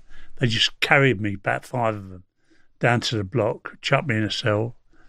And all that night, there was banging on the doors. It was like the drums of Hades. The, the whole of, uh, Hi- you know, uh, the Isle of Wight must have heard it. and it was genuine, Sean. And um, in the morning, uh, R- Freddie Sanson came out and he threw a piss over the screws. Uh, and then I heard crash, bang, wallop, door banged. And then they opened little Roy, Ray Powell's door, South London kid. And he went out and he threw a pot of piss over him. And they battered him. Anyway, my turn. I can either stay or I can go out. I can either think, is this going to work? No, I've got to do what my mates have done. so got so easily led. I went out, threw it over them. They battered me, I'll tell you the truth. They battered me badly. But I gave it to them as well. So I got what I asked for. And I'm laying, laying in my cell the next morning, and the governor comes round. And the chief, get to your feet, Lambrianou. I went, what do you mean? Send them in again, finish it off. You can't do anything more to me. I'm like, you, you half kicked me to death and and I'm going to get up and I'm just going to be like, no, I ain't going to do that. You do whatever you want to do. Come in and finish it off. And uh, next thing I know, this Gilbert Foot Footer, the governor, came in, and he went, "My God, what's happened to you, sir?" I said, "You know exactly what's happened to me. Don't act the innocent. You know exactly." He said, "I'm going to get this put right." He said, "I'm getting you over to Parkhurst Hospital immediately." and uh, that's exactly what he did. Sent a, a cat, van over with the dogs and everything else like that. And he said, I'll get a stretcher. I said, No, you won't. I said, I'm going to walk because I know some of the screws who battered me would be around the, uh, the what's the name. And oh, when what, I got up, what you walk out. Yeah. I walked out. I looked them all in the eye, every one of them. You may have beaten me, but it took a bloody lot of you, and I'm still on my feet. and that's really, you know, and I went to the Parkhurst Hospital for uh, two weeks. Doctor looked after me and everything else. I thought I'd lose the sight of one eye, kicked some teeth out and that. Um, and then um, I went back over to Albany, and all the boys are shouting out the windows, "We won! We won! We won!" and I thought, "Oh, that's good." and I saw one of the screws who'd done it to me, so I chased after him. He's ran in, locked the gate, and uh, I've wandered back in the wing in the chokey block, and um, I've got a message, Lambrianou, get your kit together. You're going. They sent me right up to Hull, and uh, and that was it really. You know, that was uh, they knew how to make you suffer. Um, and, and Albany had changed that allowed people so much more than they'd ever had before. Um, because Gilbert Footer, I remember when I went to see him before it ever kicked off, he said, What do you want? I said, I want what everybody else wants. He said, What's that? I said, Proper, uh, you know, my time, our time, play snooker, do different things, and all the rest of it. You've got no facilities here. He said, I know. He said, I can give you what you want, but I can't give you for everybody. And um, I said, well, it's got to be that way. And, it, you know, that was it. Uh, he did try. Yeah. But I'm one of these people, I'm like a donkey. You understand what I'm saying? If you kind of treat me nice, I dig my heels Yeah, in yeah, yeah. yeah. because I know you're bullshitting me. Hmm. But if you you know you're genuine, I'll hear you and I'll trot along. Um, but at the end of the day, that was that was it, and uh, so there was no rough rides, no easy rides in prison, and they were forever, you know, suspicious of you. It was always like we're running this prison, not you. So when you arrived at a prison, there may be 10, 15 big screws there, standing like in reception, just to let you know you weren't the biggest man on the block. And uh, so, you know, that was that was it. But uh, at the end of the day, I kind of uh, I learned to swim in the canal, you know, in the Regent's Canal. Very dirty water. Yeah, I know it. Very dirty water. Couldn't afford to go to the swimming baths. So you swam among the rats and everything Yeah, else yeah, like yeah, that. yeah, and the rest. And in life, I've done the same. But in death, it will be different. I hope I can make it Yeah. to a place that, uh, you know, Well, you do a lot of good now, Chris. I do, do. I do what I can. I'd like to Mm. do a lot more. Yeah. But to be honest with you, it's not got to be about the Krays all the time. You understand? Sometimes it's about Chris doing something, and I don't want any publicity or anything else like that. I just want someone to say, "Thank you very much. You did well there." yeah but Chris, And that the- means an awful lot. those that know you and those that work with you know that anyway. yeah, yeah. You know. I mean, I've been blessed to get it at the Ley. Yeah, and exactly. at other Yeah. places. You understand what I mean? And High Court judges, when they've turned round and I've stood in the dock and said to a judge, you know, this person, be it a man, woman, or or, or elderly young person, um, this person has done their condition of residence. Um, they showed a, a willingness to sort of become part of the community. Uh, we can help them, and they want to help themselves. And I'm asking you to give them a chance. And the judges come back and said, Mr. Lambrianou, we listen to you, and we agree with you that this person should go and uh, to a rehabilitation centre and uh, go into recovery. That's a real blessing to hear that. Well, I'm at a the end, when, judge. when I'm at the end of my life, I'm not going to Yeah. look back at all the stupid work I did in the stock market. Yeah. I'm going to look at back at like helping the young people. You know, like Yeah. you said, when they ask the questions at the end of the talk, or, or they stay in the break and they're really engaged. That's good for the soul, isn't it? Yeah, I mean, look, I'm nearer the end than the beginning. I'm 80 years of age. I never thought I'd see 60. Well, maybe 50 even. Yeah, God had another plan. But we, we was talking earlier, Chris. Uh, the years which the locusts have eaten, I will restore to you. So that the locust ate the first, what, 30 years of my life. Then it had another 15 years. But it stopped eating away at me maybe around about seven years into the sentence. And, and that changed me totally. And, and, and what it was, I'll tell you what happened. I'm thinking thinking about the war in Vietnam. I'm thinking about Cambodia, the people dying there. And I'm thinking, who can cry a tear for all the people and the suffering in this world? But let me get away with from Vietnam because that's a big issue. Let me look now at a prison. Everybody in this prison is married, got children, got relations, mothers, fathers. They've all cried. We've brought them into prison with us. You, you can't get away from that. You take a whole family into prison. When you put a man in prison, you just don't put the single individual in prison. You put a group of people in prison because they've got to visit, they've got to encourage, they've got to do so many things. They can't walk away from love. How did your mum react to your incarceration? Because my mum had a nervous breakdown over mine. My mum was a soldier. My mum was a Geordie, and she never gave up.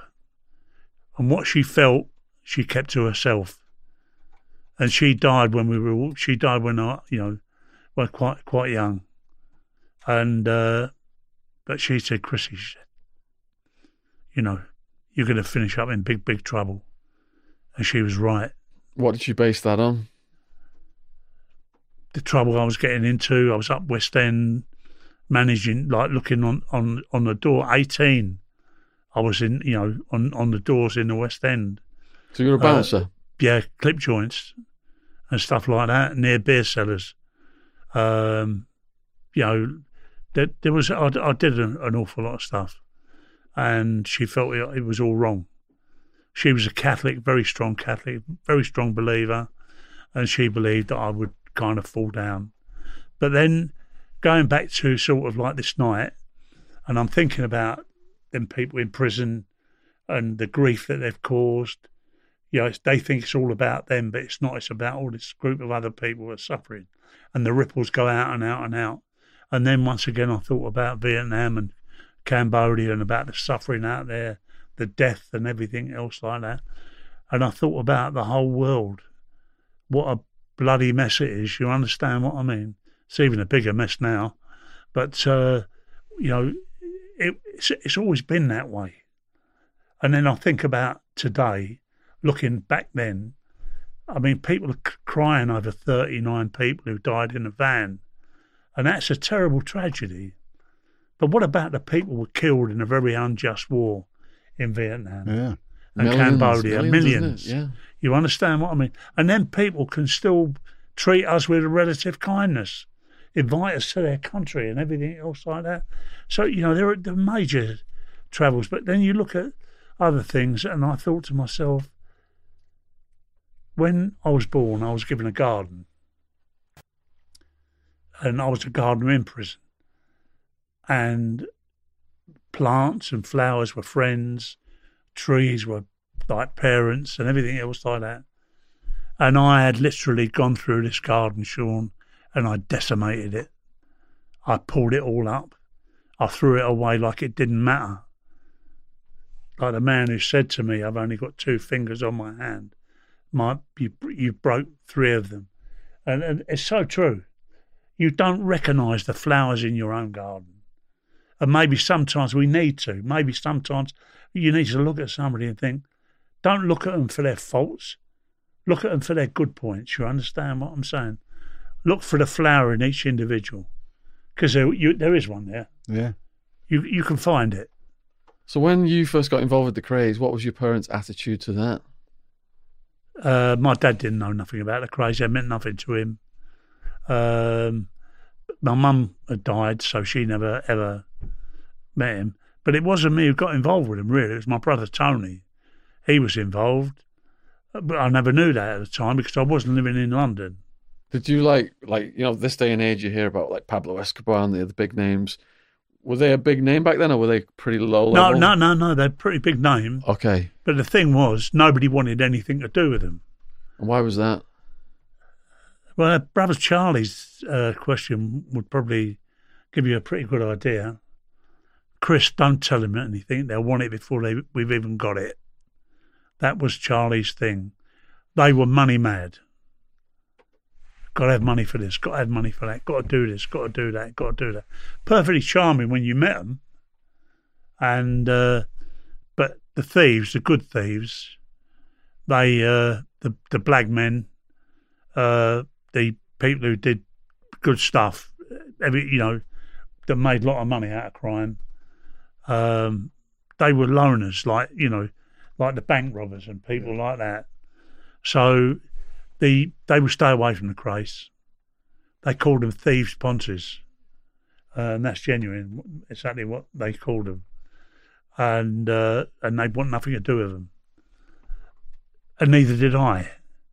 So what happened? I was down the blind beggar. and I was trying to buy some dollars, uh, crooked dollars As and you the guy, do. as you do, and the guy never turned up.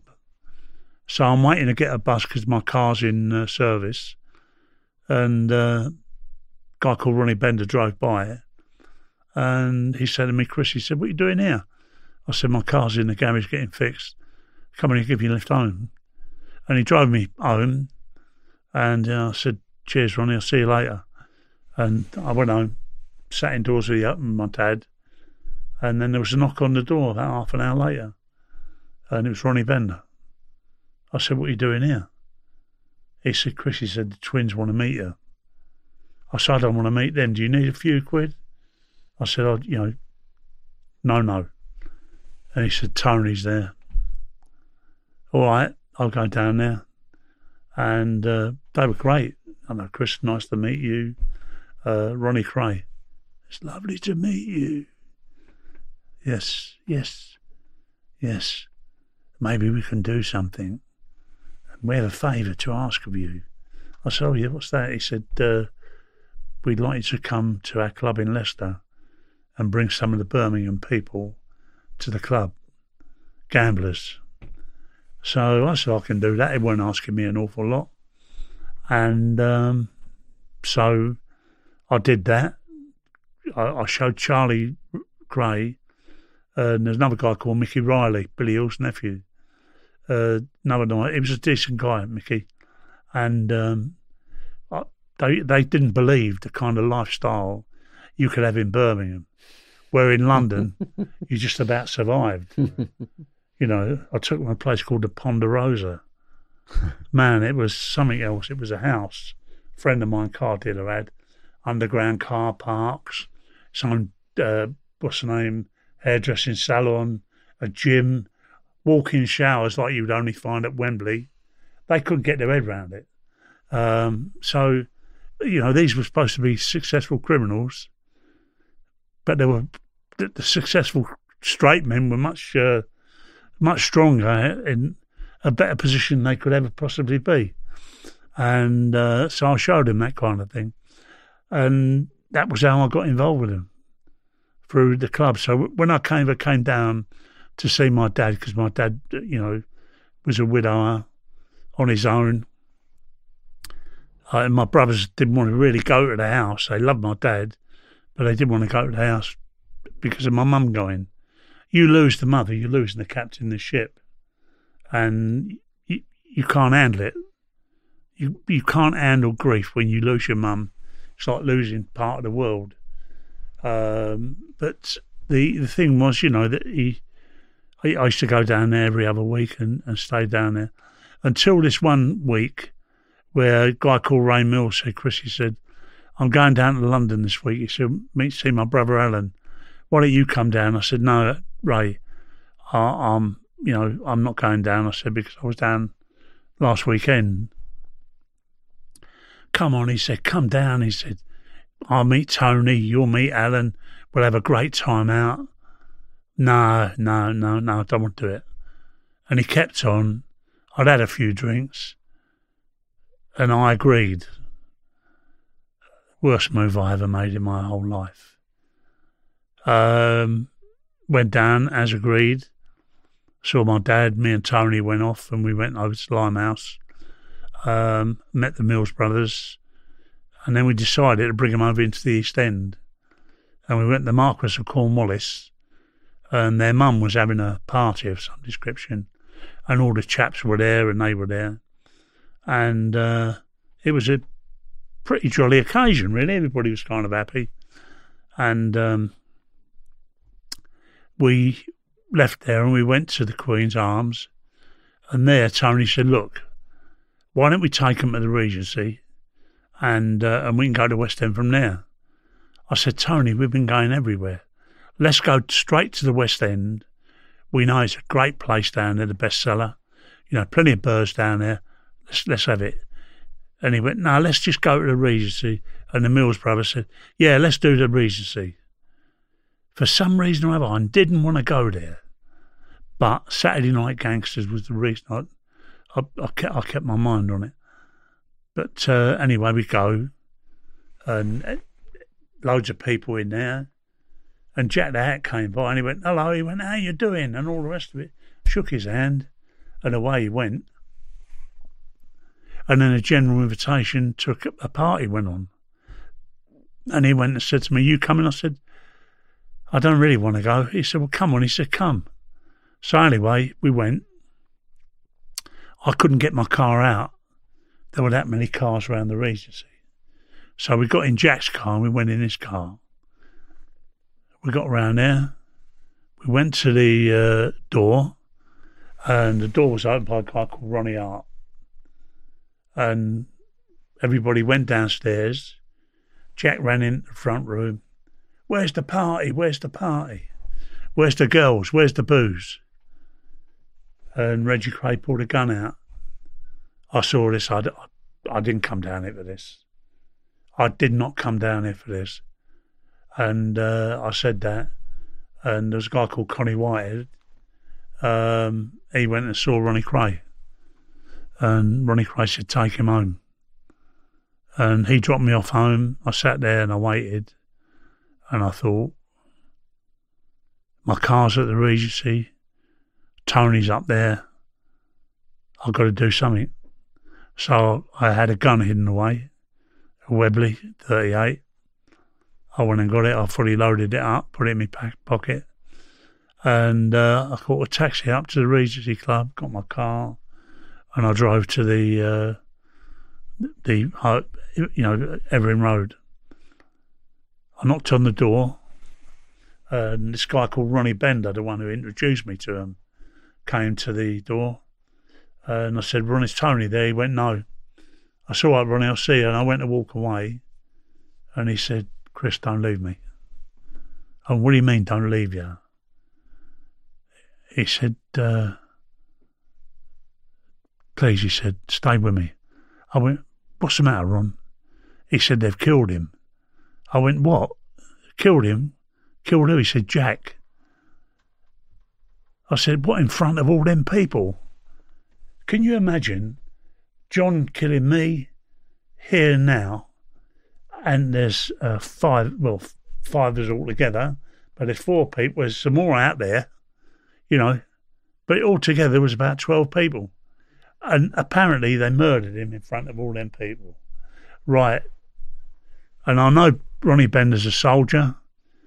He's a decent bloke. People like him. I've seen him trying his best working in pubs and that kind of thing behind the bar.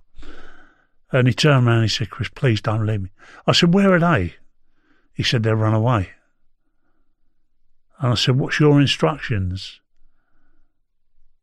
He said, they told me to take the body and throw it over a railway bridge and let the train mash him up. And that way, no evidence will be available. I thought, God, you know, I can't believe this, them leaving him in that state. And uh, so I said, right, come with me. We went downstairs. I looked in the front room and there was Jack laying there. And I kept thinking he was going to get up. That, that's what you do. You understand what I mean? You don't, you don't think of somebody dead. You think they're going to get come back to life. And we went into the kitchen, and I took some socks, and I gave him a pair. Put on, I put a pair on myself, and um, we went round and we cleaned everything, made sure everything was clean. There was no blood around or anything. And I went upstairs to a bedroom, and there was no eider-down in there. I got the eider-down, but then I noticed two children asleep. Um, so I've tiptoed out of there. I've gone downstairs. We've laid the blanket out. We've lifted Jack and put him on the on on the uh, sheet, rolled it up. But where we've been cleaning up, I've got a bucket of blood, uh, where the congealed blood had Yeah. on the floor, and I've gone upstairs to put it in the toilet, put it down the toilet. And who should come back at that time but Blonde Carroll, the lady, the mother of the two children, also the one who owned the house. And she said, Hello, Chris. She said, What are you, you at? I said, Look, you and George go in the bedroom, take it easy. It's been a bit of an altercation. It's all going to be sorted out. Don't worry about that. And she turned around and said, You sure you're all right? I went, Yeah. Anyway, I uh, she went in the bedroom, and I, that's when I, I I had the bucket in my hand, and I went and emptied it then. So she saw what I had in the in the actual bucket. Went downstairs, had a bit of a tidy up, and got things together. And um, now we've got to move the body. I said, "Well, how were you going to get that body from this house up to that railway bridge?" He said, "The only thing I could have done was thrown it over my shoulder." A dead weight, isn't it? Bud, It's a dead weight. it's a dead weight, but yeah. not only that, it's bleeding Yeah, profusely. Yeah, You understand what I mean? If he's been killed by a knife, then obviously it's, you know, th- th- they've been stabbed so many times apparently. So what happened then was um, we said, right, we'll put him in the boot of Jack's car, in, in, in the boot of his car. You can't put a body in the boot of a car. It's too small. So we put him on the back seat, and then there's a, an argument about who's going to drive him. I don't want my brother Tony to drive him. I can't drive him. I've got my own car. I want Ronnie Bender to drive him. Ronnie Bender is adamant he's not going to drive it. He wants nothing to do with it. He- He'll come with us, but he most certainly is not going to drive it. We then As humans, we're naturally driven by the search for better. But when it comes to hiring, the best way to search for a candidate isn't to search at all. Don't search, match with Indeed. When I was looking to hire someone, it was so slow and overwhelming. I wish I had used Indeed. If you need to hire, you need Indeed. Indeed is your matching and hiring platform with over 350 million global monthly visitors, according to Indeed data, and a matching engine that helps you find quality candidates fast. Ditch the busy work. Use Indeed for scheduling, screening, and messaging so you can connect with candidates faster. And Indeed doesn't just help you hire faster. 93% of employers agree Indeed delivers the highest quality matches compared to other job sites, according to a recent Indeed survey. And listeners of this show will get a $75 sponsored job credit to get your jobs more visibility at Indeed.com slash podcast. That's Indeed.com slash podcast. Terms and conditions apply. Uh, finally get a break in traffic because across the road there's a bagel shop, uh, like a basement where they all go in and get their bagels, all the taxi drivers. So it's constantly going there. That stops and we manage to get Jack in the car. And then Tony says, Someone's got to drive it, I'll drive it. which I thought, to be honest, was a bit heroic of him because Bender didn't. I didn't want to. So we got behind him and we're driving along. We get up to Mare Street. And when we get to Mare Street, a police car pulls in behind Tony. I'm going to tell you the truth, John. No, I, you've told me before. Yeah, You understand what I mean? Yeah, yeah. I can't let him take Tony. No, I know. Not with a body.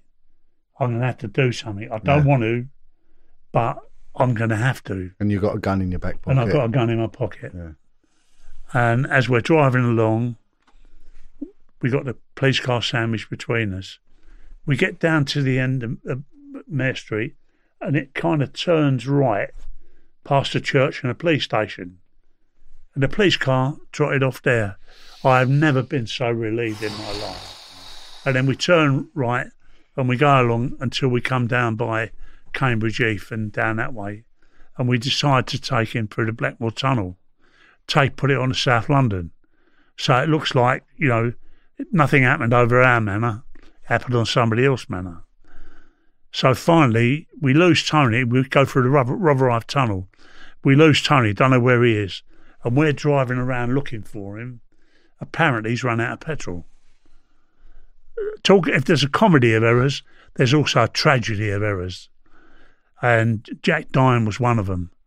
So we finally get to, we pick Tony up, we find him, and he tells us where he's left the car, and we go there, and it's right outside the church. And there's been a wedding that day, there's all confetti around and everything else like that.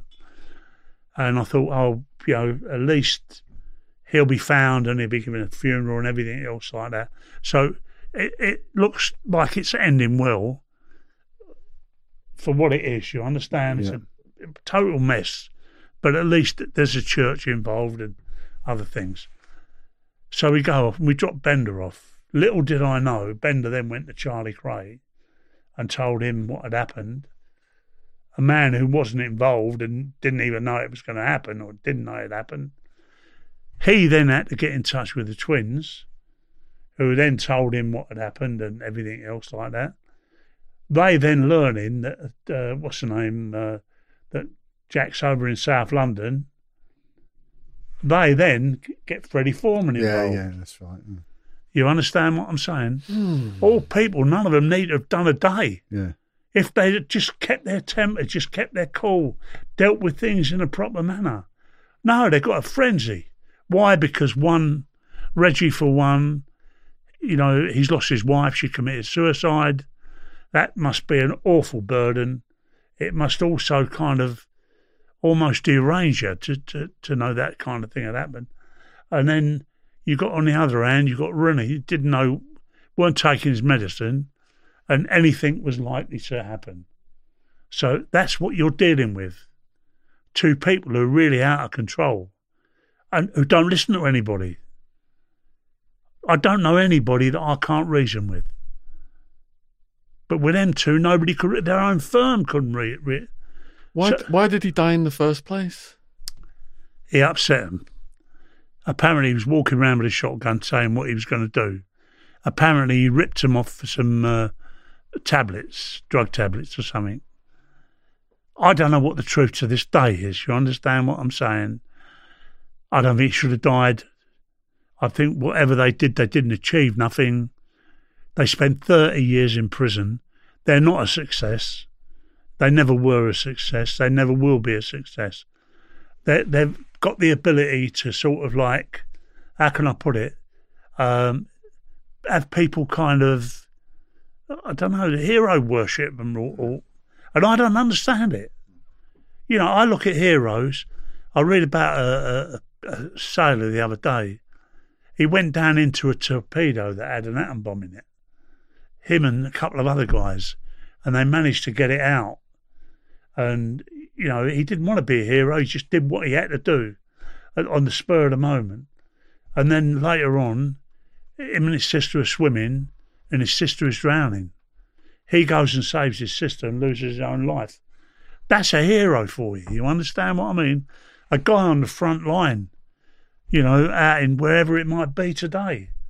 You know, they're heroes, not some politician who hasn't got a bloody clue. You understand what I'm saying? Is only in it for the money. you know, and the good times, sit there, go to sleep, here, here, you know, and, all that rubbish. No, go down to where them people are and become like them, become a proper hero, care about people, save lives. That's important. Yeah, yeah. You understand? Uh, without doubt.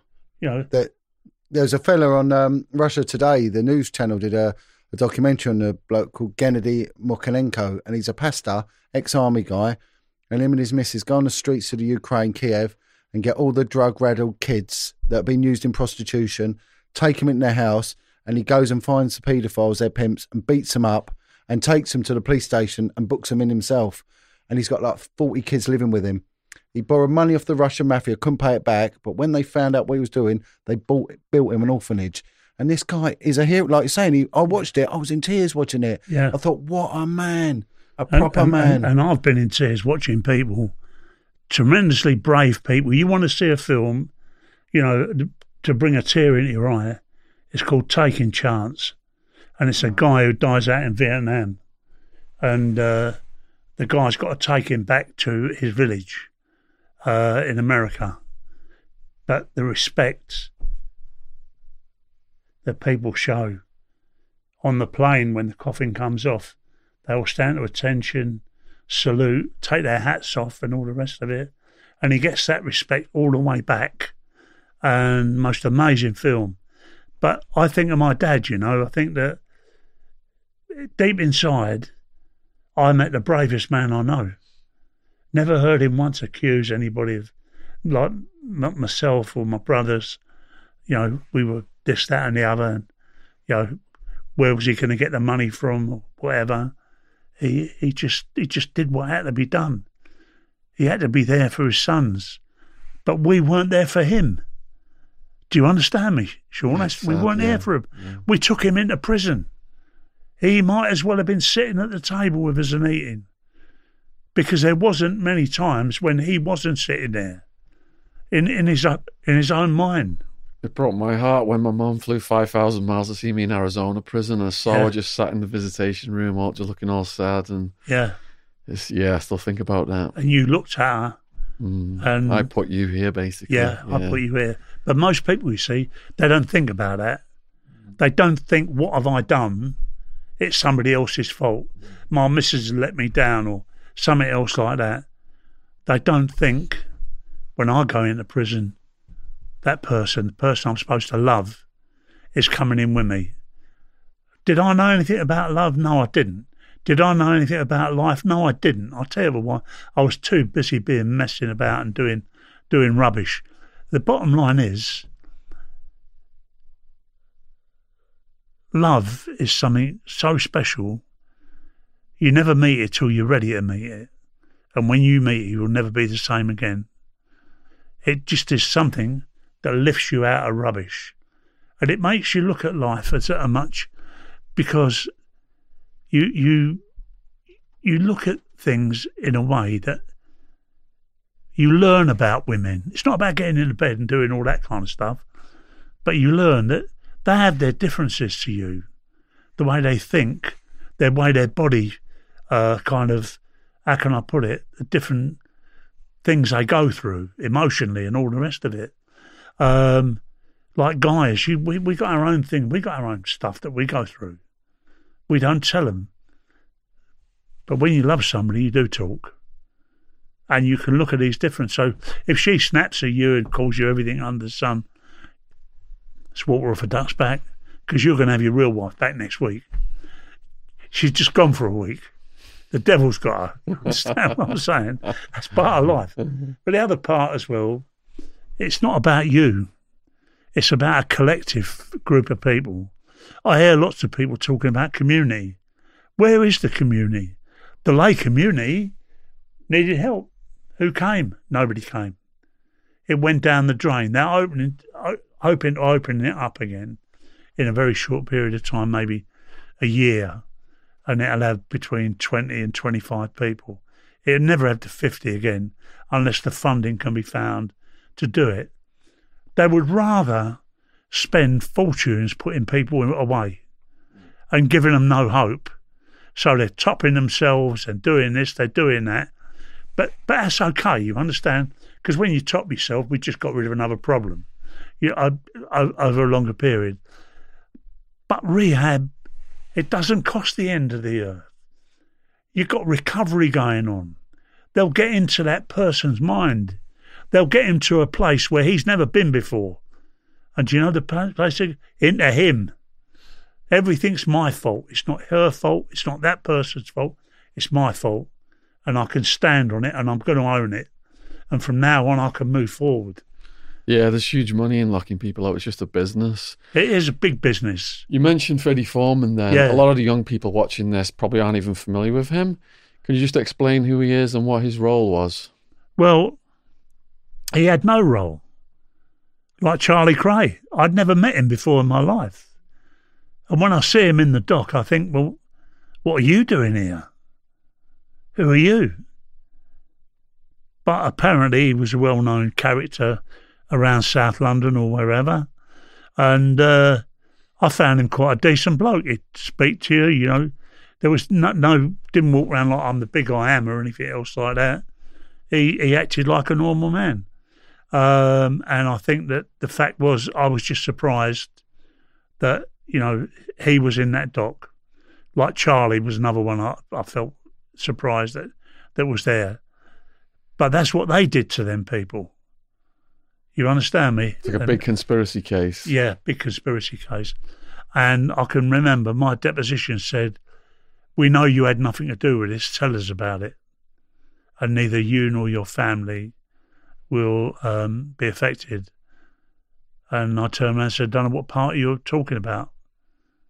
And uh, Nipper Read said to me, Look, there's my card. Um, give me a call. He genuinely gave me his card Yeah. and treated me with respect. He said, "Give me a call." He said, "and uh, and I'd like to talk to you in private." What I did, I went and saw Violet Kray and told her that I'd been arrested in Birmingham, brought back to London, and um, I've uh, and I said they know everything. I've seen it on the on the wall, the names, the uh, you know, the the cases, the offences. It was all on a wall in uh, what's the name? Tintagel Tintagel House. House. Yeah. And um, she turned around and said, "Please, Chris, will you, will you please come and tell the boys?" I said, "I can't, Violet. It's too dangerous for me to do that. You tell them what I've told you, and that's it." And she turned around and said, "Please." And I heard my own mother's voice when she asked me to do something. So once more, against my own judgment, I did it. And I went and saw them. They were absolutely over the moon. You know, Chris, great to see you. How you doing? And all the rest of it. And um, his girlfriend, Carol, she was there as well. And, you know, she thanked me. And I, I went away and thinking that'd be the end of it. Within another week, uh, police come up to Birmingham, arrested me again, brought me back down to Tintagel House and uh, Nick said, I, I've given you opportunity. Um, tell us about it now. I said, I can't tell you nothing, Mr. Read. I said, I don't know what you're on about. And he was playing with a gun. And he walked round the desk and he came right round and hit me over the side of the face with it. And I thought, you're not going to get a reaction out of me here. I know exactly why you've done that so you can do me for GBH. Yeah, yeah, yeah. yeah. Um, I said, "Did you feel good doing that?" Good answer. and he looked at me like that. He said, "Officer Cater," he said, "Charge him." And Cater went, "What do I charge him with?" He said, "Murder." And that's what they did. They charged me with murder, charged Tony with murder, Ronnie Bender with murder, and we all went to Bow Street. But I don't know they're even in, even inside at the time. I'm in Bow Street and I could hear some people talking because all the cells are in a line. I thought, I, am I Tony? I went, Tony, are you? He went, yeah, Chris, that you? I said, yeah, what are you doing here? So I've been charged with murder. And Ronnie Bender said, I've been charged with murder. I said, I've been charged with murder. So, right, we got up in front of the beak and got remanded in custody. And the following week, when I meet everybody, like I've just mentioned, met uh, the twins again, Freddie Foreman, uh, Ronnie Kray, uh, Charlie Kray, and all the rest of them. It just was a total, total mess. And that's genuinely why way it, you know, it happened. And what was the morale like of the co-defendants at that point? Were you thinking, No, no, no. Listen, we were on top of the world. We could not let ourselves down. We had to keep our spirits up. Ronnie Bender was a, a, a great comedian, ex soldier, knew how to make people laugh and everything else like that. Uh, but it cost him another uh, what five years because the judge Melford Stevenson didn't take kindly to some of his comments and gave him twenty years, Have you- life and twenty years. have you got any examples? Yeah, pun. Have you got any examples? Well, just something, you know, like, you know, uh, look at him and, and you'd be like, he's got dodgy eyes, isn't he? All, all things like that, you understand? You seen that gesture? He just made the jewellery, he just lifted his eyes up and like that. Eh? Whenever one of our people were talking, he's just, you know, he's thrown all over the place. He was like a, a character. Um, but, and then, you know, when we came down to cells, the twins would go around rubbing your neck and getting rid of tension and all the rest of it. Um, and uh, yeah, you know, little gestures and things like that. And going back in the coach, we'd all sing "It's a Long Way to Tipperary." oh, Mother Brown, drawers are falling down, and all that kind of thing. Did you think you'd Uh, win the case? I think we would have been chucked out. I thought we'd been chucked out. I'll tell you where it fell down. You've got to look at this trial. Was like neither trial there ever was. What you've got is you've got a bottle of water there and a bottle of water there. That one is the McVitie murder. That one is the Cornell murder. That happened in the Blind Beggar. That happened in, in Evering Road. The, the, one of the people in that murder had nothing at all to do with this murder. You know, knew nothing about it, didn't even know it was going to happen. Yet he is sitting in the dock. Joint enterprise. You've got the people involved in this, like myself and others, had nothing to do with this, didn't even know the Krays at the time. But it don't matter. We're all going to sit in the dock together. The witness, the witnesses in this case, most of them are people who have turned Queen's evidence. They're more guilty than the people sitting in the dock. But they're not sitting in the dock, they're free. Hmm. One of them actually, you know, said, I held Jack the Hat while he was being stabbed. But that message was quite clear then, wasn't it? Yeah, it was. So it was obvious, yeah. But so I, I felt the evidence in that was going to be quite poor. It could be challenged. And what was the nature of the other murder? But the other murder was a shooting in the in the Blind Beggar pub. They walked in there. Ian Barrie fired a shot into the ceiling, apparently, so they say. I wasn't there, I can't say. Um, and Ronnie Kray walked up to uh, George Cornell and shot him through the head. Right, so that's that's that murder, yeah? Both of these trials are going to be together. Never happened before. Two murders have been placed together with so many defendants. This murder. Everything's going along as expected. And then the barmaid of the blind beggar comes into the dock and she speaks. It was hearing the voice of an angel. And everybody went down on her evidence. Her evidence convicted the two trials.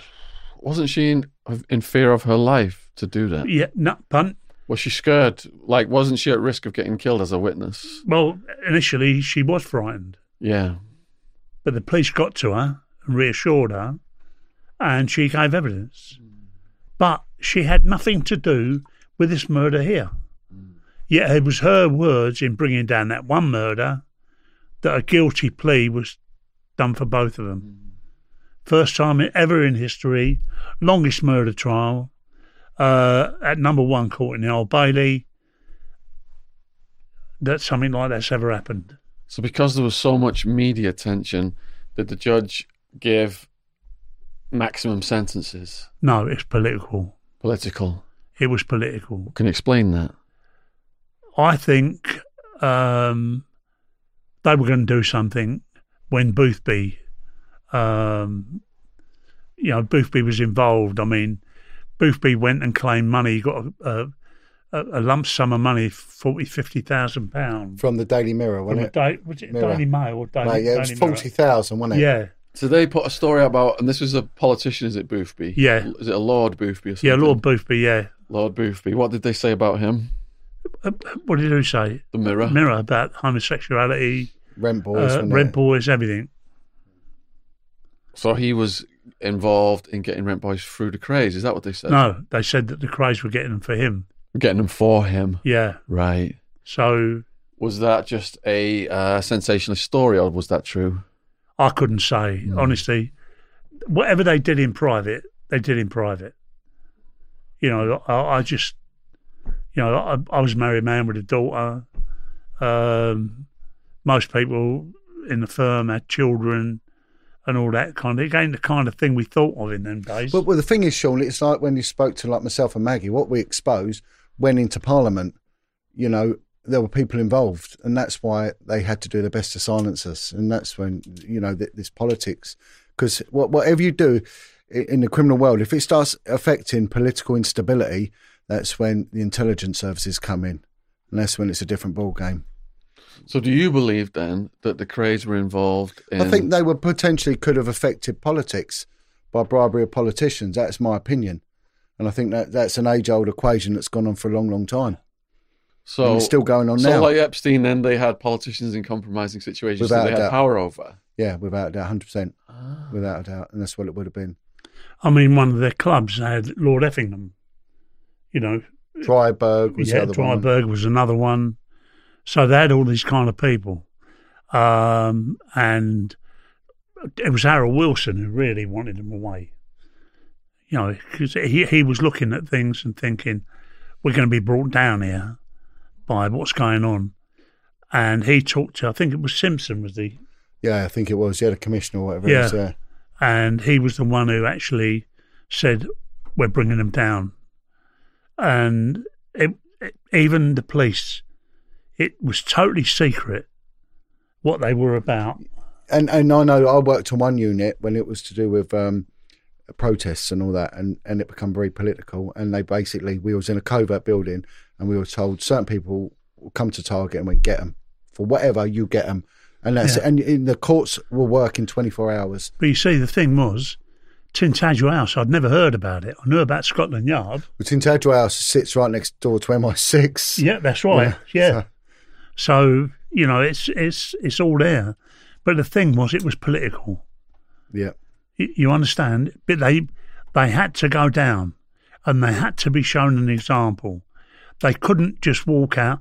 I mean, Boothby took them right into the House of Commons, Yeah. didn't he? Yeah. And and and the politicians were disgusted that a man of his stature would actually do something like that.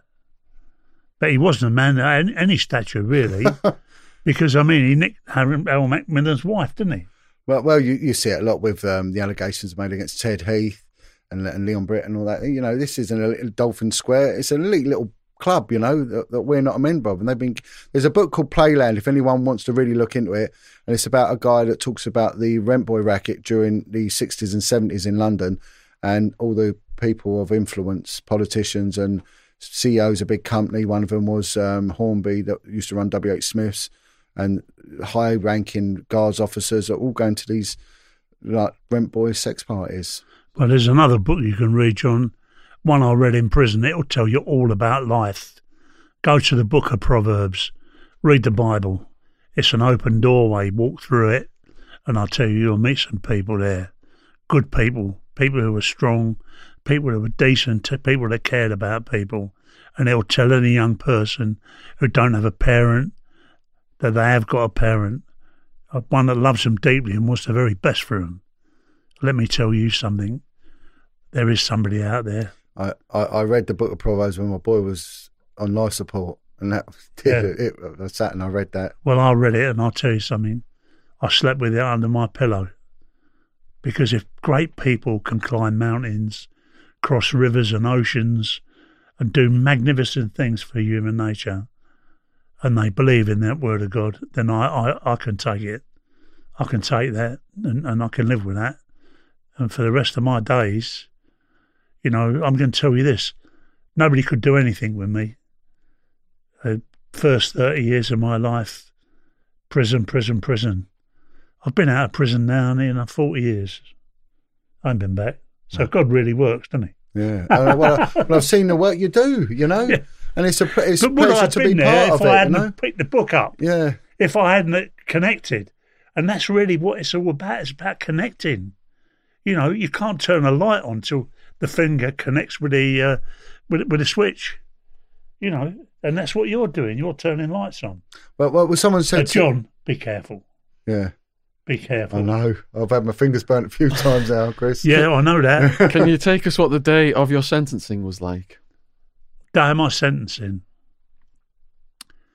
we arrived at the Old Bailey. I don't, don't know what kind of sentence. There's only one mandatory sentence for uh, for murder, which is life. Prior to that, there hadn't been any indeterminate sent like there hadn't been any kind of recommendations. So the twins went up first, and everybody's wishing each other well, and you know do the best, being a bit comradey, and uh, they came down. Life in twenty years, but they didn't show any emotion. I mean, it weren't like sadness. It weren't like anything else. They can't afford to show that kind of, emotion. Uh, next up was uh, Ronnie Bender came down. Life in twenty years he cracked a joke. You know, it, that was what he did to keep it up. Then uh, Tony and I go up. Uh, no, Ian Barrie goes up. Ian Barrie's always somber, really nice guy, Ian. He kind of thoughtful man. He came down. Uh, he looked and he ducked his nut and he went, 20 years, and he walked off. Then Tony and I uh, went up. And uh, they said to me, uh, you will go to prison for life with a recommendation that you serve 15 years. And I looked up in the in the, in the uh, what's the name Gallery. the upper gallery Yeah. and saw my dad and I said, "All right, Dad, I'll see you later." Meaning I'll see him in the visiting room. People thought I meant I was going to escape. So-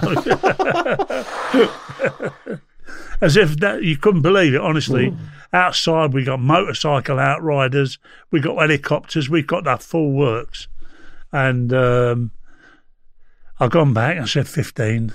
Tony came down fifteen, and he went through like that. But we couldn't let people feel that we've been crushed. So we all came together, and we're all singing songs downstairs in the old Bailey. It's all bravado, really. Of course, yeah. Uh, and then we get into the coach.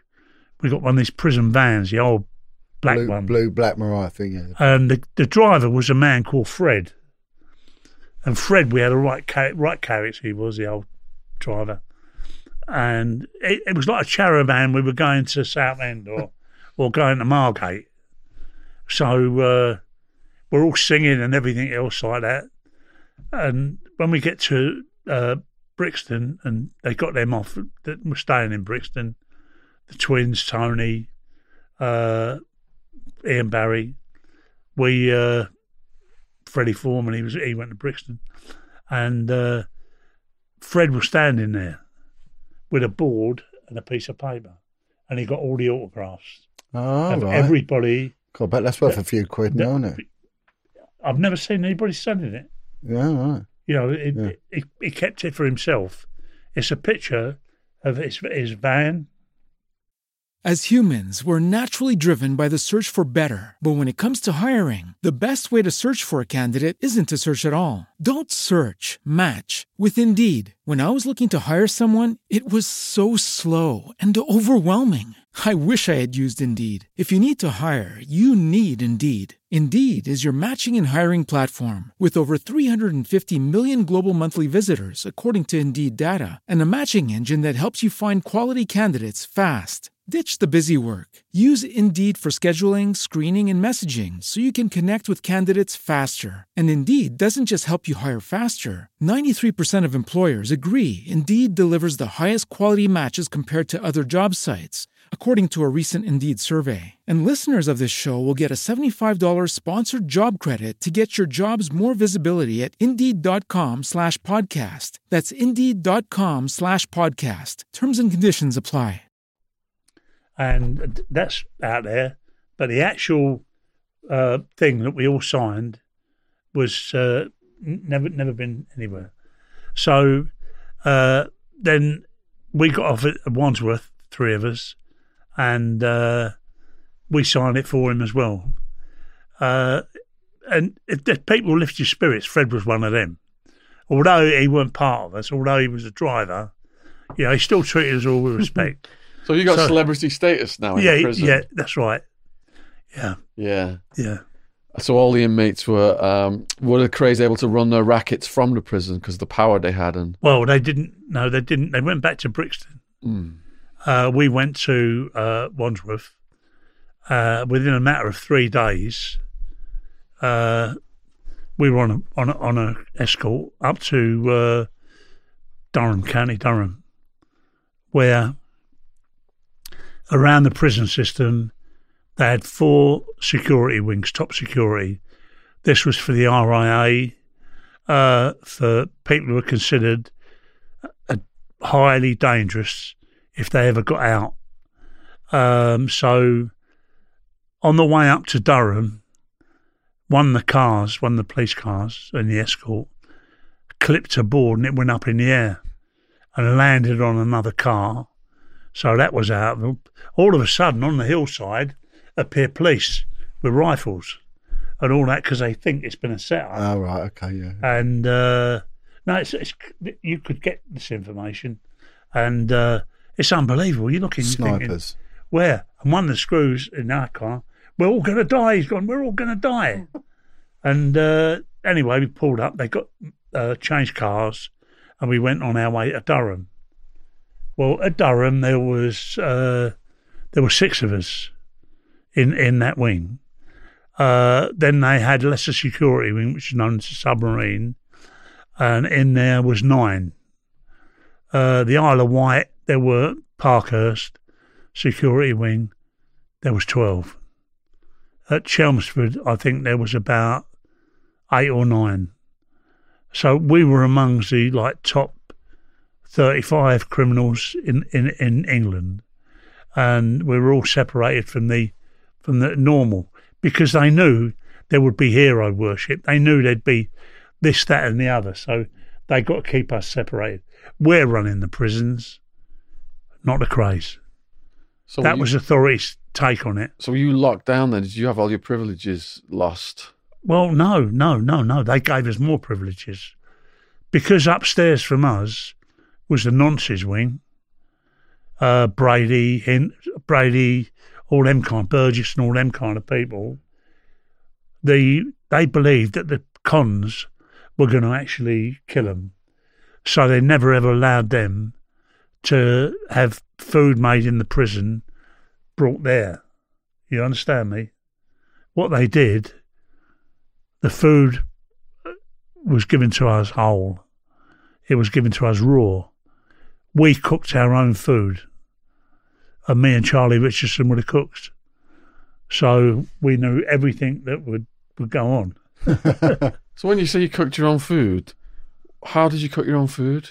Oh, we had a little a little cookhouse there with an oven in, and which the screws would use, but they gave it to us. So a little crack here. Bruce Reynolds had been everywhere. Charlie looked up to Bruce Reynolds, but he did couldn't let him know that. So he said, uh, Charlie said, look, he said, we're going to do something today. I said, what are we going to do? He said, we're going to do a curry. He said, but we've got to be careful. We don't want any criticism off of Bruce Reynolds. So, okay, no mistakes. But what I did, I wanted to get a, not the curry to be a nice brown. I didn't want I didn't want it to be dull. So I got some cochineal, this kind of stuff you put in a colour in. All you right. Put in a what's name in a curry. And I put this brown one in, but it came out red. so then I thought, if you put blue with red, you get green. you get green. so I tried that. And Charlie's watching me. You fucked it up again. green curry. I said, well, leave it out, Charlie. We'll get there. Right. Now, I'll tell you what. If we put pur- purple in, or we put this, what's the name in, you should try and even just get it back to a proper colour.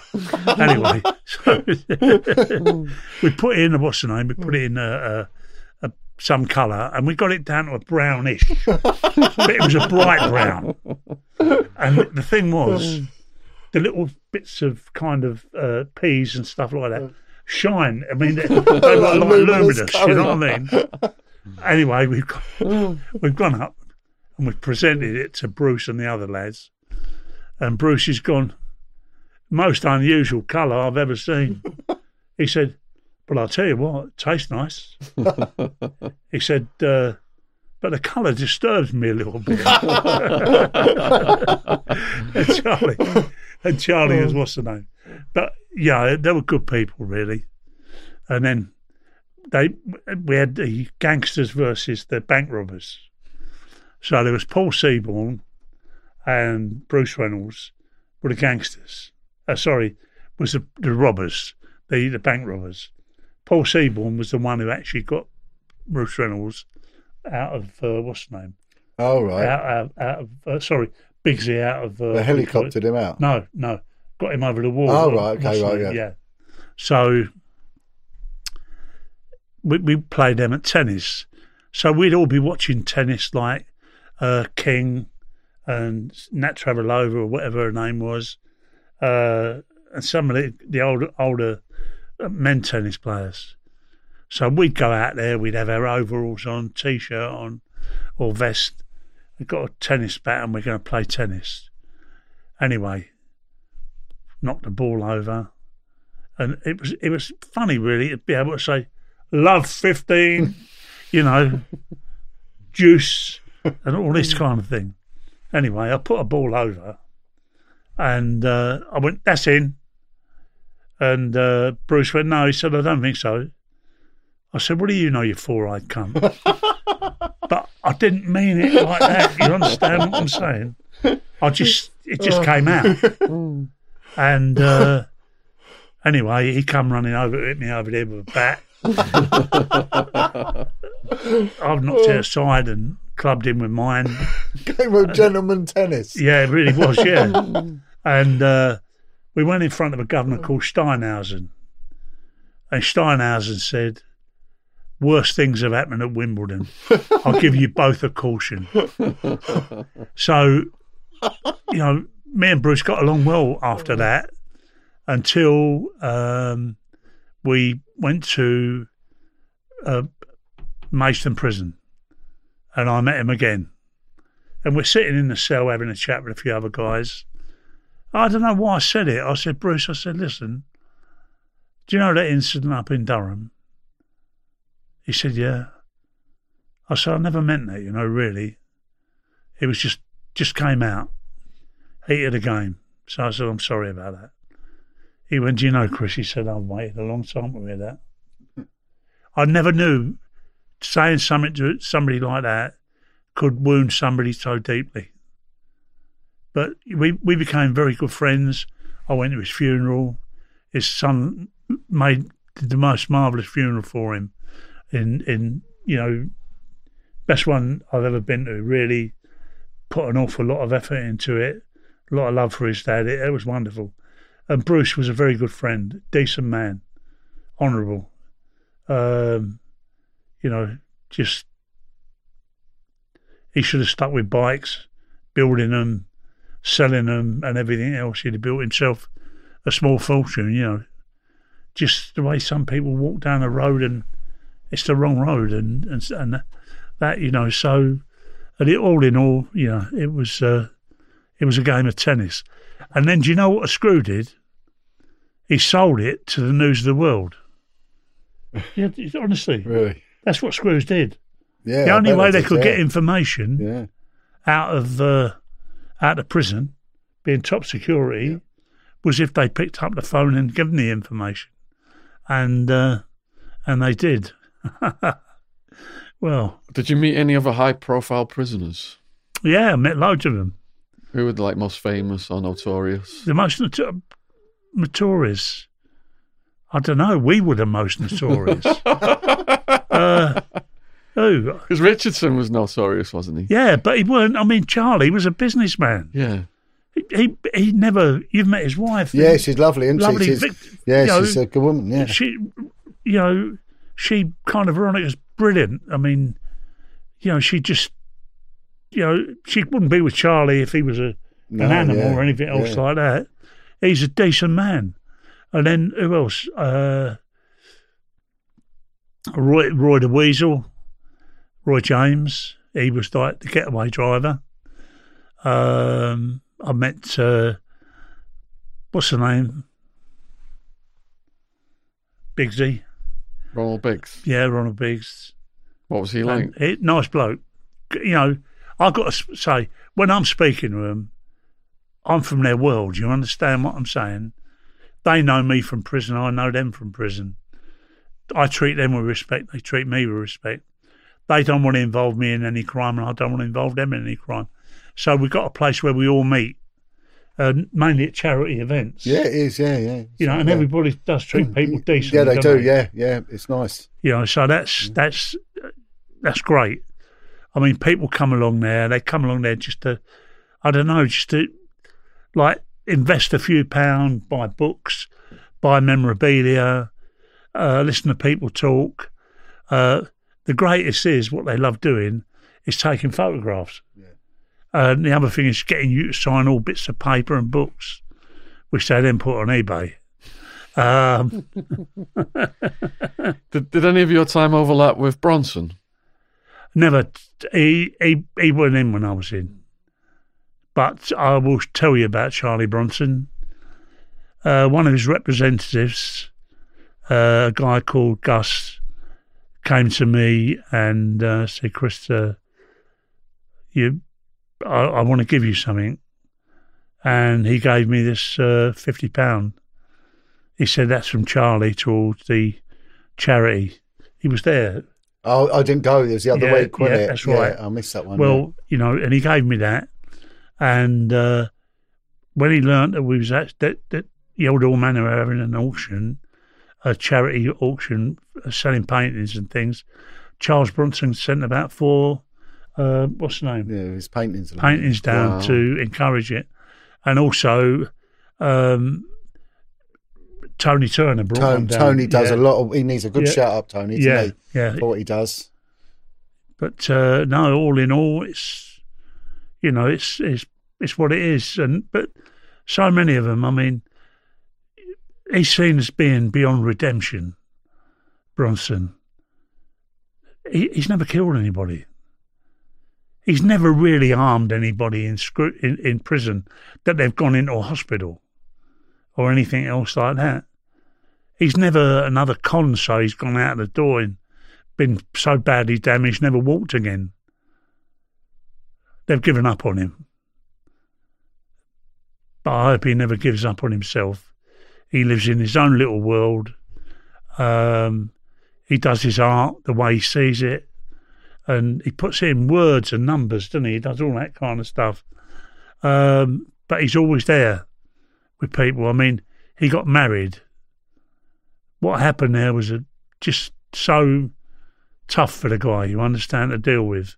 What she married one day and then she's out partying over in Spain the next, and Yeah, it's just, it's on all the papers, front page. It, it wasn't a good thing, you understand?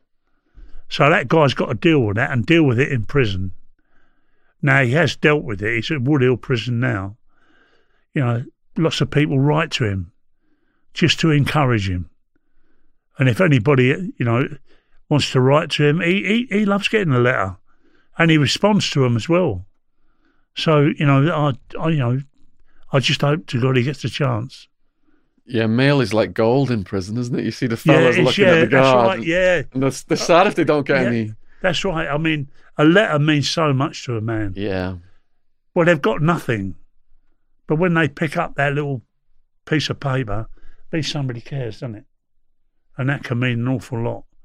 That, you know, for me personally, I'd like to see Charlie uh, go to somewhere like Yeldall Manor, where they nurture him, bring him into the community. But he would be prepared for that whilst he's in prison. They'd take him out for a day somewhere. Let's see how he responds. We would re- rehabilitate him. Instead of having him sitting in a cell, not talking to anybody, not meeting anybody else, only prison officers, it's, you know, I ain't giving anybody a chance. It's a waste of taxpayers' money. It is a waste of taxpayer money. Yeah, it really is. He's done 45 years.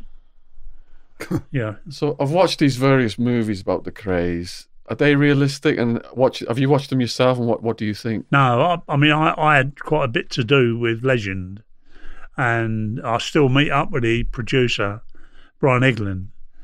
And what he wanted, he wanted a story. He didn't want to go along with the violent part, although that was part. It couldn't all be about that. Had to be about something else. And I was telling him about Frances. And in my opinion, what happened was her going down brought us all down. And, um, and Reggie couldn't handle it. He couldn't deal with it. And he just was a loose wire, really, in many respects. Um, no, I think that uh, Legend is a love story. I think now the two, the other Kray films are. I, I've not watched them really. I'm not interested because it seems everybody's jumping on the bandwagon and nobody's telling the real story. It's the way they see it. They weren't there. They weren't sitting in the dock. They weren't observers. Many of them weren't even alive. They weren't even born. So, Sean, that's my opinion. Well, it's good you've brought the authentic version here today. Yeah, well, I've, I've done my best. You certainly have. To people watching this, is there anything you'd like to say to them? Yeah, I'd say this. You can judge me if you like, and and that's only rightly so. But you know, I don't give up on anybody. There may be somebody in your community that you're looking down on. That may be a person that's helped somebody, done something. You've never seen that. All you ever see is the bad stuff. Given a chance, that person might change. Might be a youngster. He feels he don't belong.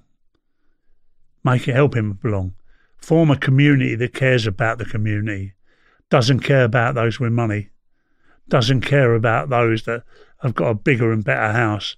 Care about the guy who ain't got no house. And he'll thank you. And if you want to support Chris, click down into the description box below this video and you'll see the links to the work that he's doing now. And just to go over to you again, John. So your podcast went up about two or three months ago. Yeah. Hundreds of thousands of views. It's been one of the fastest watched ones.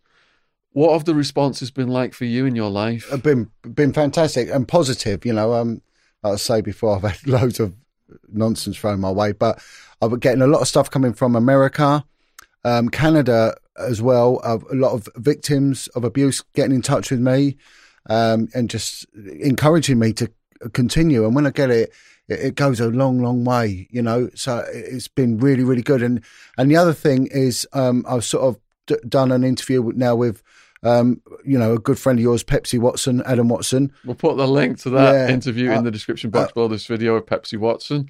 So please click over and support Pepsi's channel as And, well. and that's what I was going to say. You know, what, what Pepsi's doing is fantastic because he, and he's really getting out there as well. And uh, he wants the law changed, uh, you know, and hopefully it will. And I think, and a lot of what I'm doing as well is um, going out and I attend rallies and I give speeches and everything else. And I'm getting a lot of people that have fallen foul of the family court system, uh, the criminal justice system, and again the whistleblowers have been bullied into silence. And without the whistleblowers, the story never gets out. And what we, we're looking at doing is getting the law changed because Parliament is totally unaccountable. You know, this is absolutely outrageous. They are just running roughshod over everything. Um, again, we we discussed this a couple of times about attitude towards policing, me and Chris, and and and you said to me, Chris, that the one thing you didn't like were the corrupt ones, like the Flying Squad and the Regional Crime Squad, whereas we need coppers on the street. Yeah, that's right. You know, and, and when people are reporting rapes, they need a team that's specialist in dealing with rapes that will that will listen to them. But The they, other they day, John, can I just sorry to break Of course. there? There's a woman.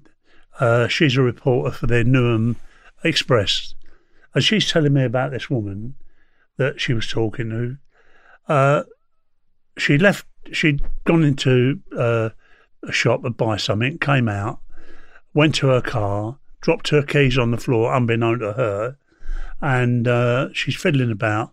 And this guy comes up. He smiles at her, looks at her like winks at her, bends down, picks the keys up, gets in the car and drives off with it. And uh, she thought, what's going on? Anyway, she the car's got something special about it, and she was able to find out where it was. She went to the house, uh, knocked on the door. The guy came out, and she confronted him. He, uh, she called the police. Uh, police said they're not interested. They've got something else to do. Uh, eventually, when they did come, uh, they spoke to the guy.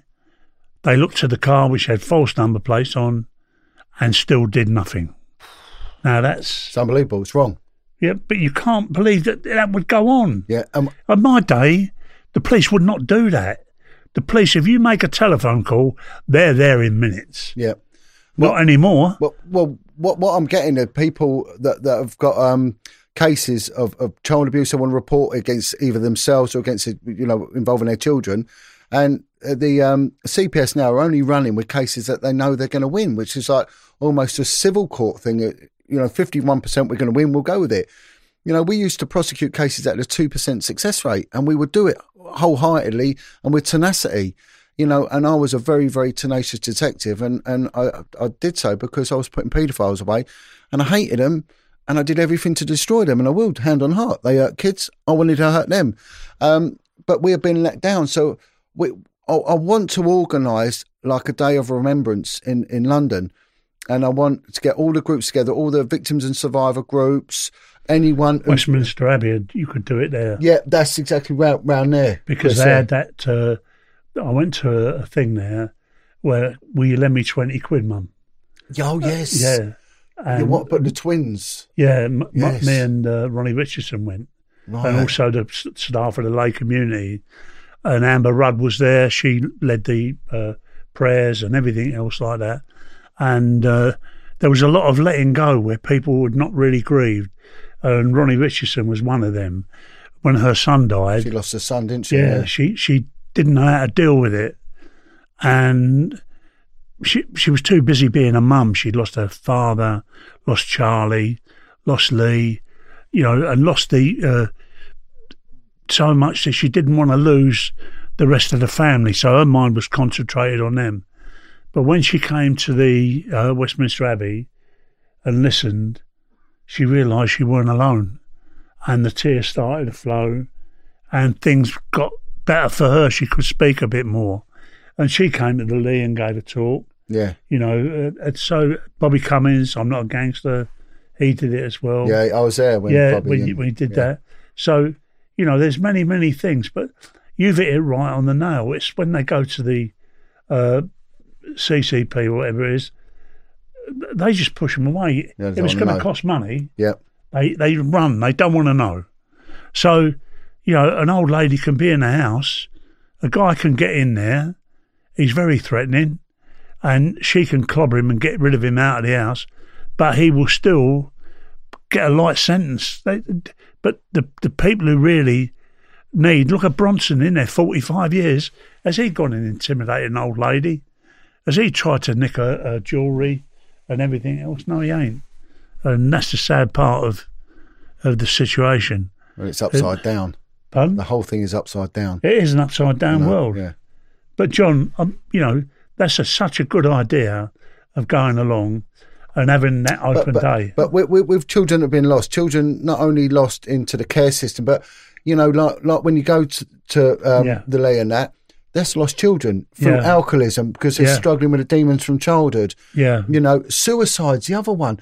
Now we were talking earlier, Chris, and and you're saying about their success stories, but what about those that don't make yeah, it that make far? it, yeah. You know, Well, what about the number of people who die, yeah, who leave the Ley, and then you get a telephone call? I mean, I'll tell you, when I took a guy to court, Epsom Crown Court, Terry, his name was, smashing kid, and uh, when I get told I've got to take him, I go to find him, and uh, I'm looking for him, and I'm he's in the we had a, a playroom, a sports room, and there's a snooker table. He was in there playing snooker. I went, Terry, yeah, he said, I'm here. Hello, Chris. He said, What do you want me for? I said, I'm taking to court tomorrow. So he said, All right. He said, uh, That's good. And he, he looked like a bit like that ginger, what's his name? Bieber, whatever his name is. Justin Bieber, Yeah, Justin Bieber. Ginger Bieber. when they call him Ginger. uh, anyway, uh, we've kind of met in the morning. I'm going to be in there at six. I've got a plan in my head. On the way down, I'm talking to him. I learned he's a twin. You know, his brother hasn't come into rehab, he's in prison. So I take him down there. I said, Where's your mum live? And he's took me down to this house. It was a beautiful house, roses round the door, uh, in a nice place, secluded. Knocked at the door, little old lady came to the door. And she went, Terry, how are you? So I said, is this your mum? He went, Yeah. Apparently, her and her husband uh, had adopted these two twins. And they were great when they were little, when she was bringing them up. But when they got old enough to go and mix with other kids, that's where they went wrong. So it started out with cannabis and playing around with that. Then some kids said, Well, look, why don't you try a bit of this? Heroin. And the next thing you know, they're in it up to their eyes, then to committing crime, shoplifting, all the rest of it. So I, she said, I tried everything I could. And her husband worked for British Aerospace. He had a heart attack, and died. And I felt real sympathy for this woman. So I, I kind of thought I'm going to battle, get Terry back. And I did, and the judge listened. And I, I felt so honoured and proud to for that day. So he got him back to the Ley community, and he was doing great. I'm I'm chuffed. And uh, my card came in, the probation officer. Uh, and he went, Chris, he said, uh, I got a letter for you. I said, Have you really? I said, What is it? And it was a letter from Surrey Probation Service. It said, We're sorry to inform you that Terry died of a drug induced asphyxiation. He knew there was a better way and a way that would be successful, but he couldn't let go of the old he, topped, ways. he topped himself. he topped himself, Oh, yeah, God. by taking drugs. Yeah. Well, It, it, but what it did, in fact, intoxication is they take too much, but then they, they swallow and they choke. they, they choke. Yeah, yeah, yeah. I've Yeah, heard they that. choke Yeah, on they- their They own- drown on their own. yeah, that's right. Right. And that's for a lot of people that they leave and they, they mess up entirely. You know, and you feel really sad for, you know, a young girl and sort of like you go in and she's cutting herself to pieces. And you ask why. It's because she hates herself. You understand? She doesn't find anything good in her life. And then you meet her outside the church and you say, How are you, Lisa? I'm happier than I've ever been. I've got my little dog, I've got my boyfriend, everything's working, it's wonderful. Then you pick up the paper and you learn about two years later that she's actually tried to burn down an Asian. I remember this one. Yeah. yeah, an Shop. Asian shop um, for every reason I don't know. Um, and then she goes to Broadmoor. In Broadmoor, she commits suicide. But this was a girl you would have trusted with your children. She'd have been a, a nice, you know, person and would look after a child. But she was somebody who, how can I put it? I never heard a swear word come out of her mouth. It's Sometimes some of the and best. I took her. I'll tell you what I did with her.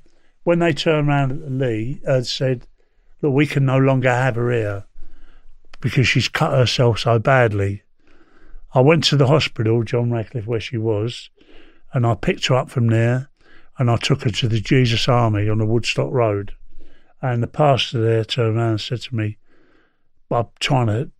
You know, point out how much help she needs. She's in deep, deep trouble. Can you open the door and let her in? And he said, Chris, he said, you're not selling her to us. Let her speak for herself. Because he knew how desperate I was to get her in. And um, As humans, we're naturally driven by the search for better. But when it comes to hiring, the best way to search for a candidate isn't to search at all. Don't search, match with Indeed. When I was looking to hire someone, it was so slow and overwhelming. I wish I had used Indeed. If you need to hire, you need Indeed. Indeed is your matching and hiring platform with over 350 million global monthly visitors, according to Indeed data, and a matching engine that helps you find quality candidates fast. Ditch the busy work. Use Indeed for scheduling, screening, and messaging so you can connect with candidates faster. And Indeed doesn't just help you hire faster. 93% of employers agree Indeed delivers the highest quality matches compared to other job sites, according to a recent Indeed survey. And listeners of this show will get a $75 sponsored job credit to get your jobs more visibility at Indeed.com slash podcast. That's Indeed.com slash podcast. Terms and conditions apply. She spoke and she said things. And they said, We welcome you in the community. You'll stay here. You'll be working with the, the other ladies. You'll be with the ladies in their dormitory. So, yes, you got a place. And as a reward, she called me to their place in Northampton. The Jesus Army have a meeting, a big gathering. Um, and I went along to that. I said, Why do you invite me here? She said, I want to say thank you. So,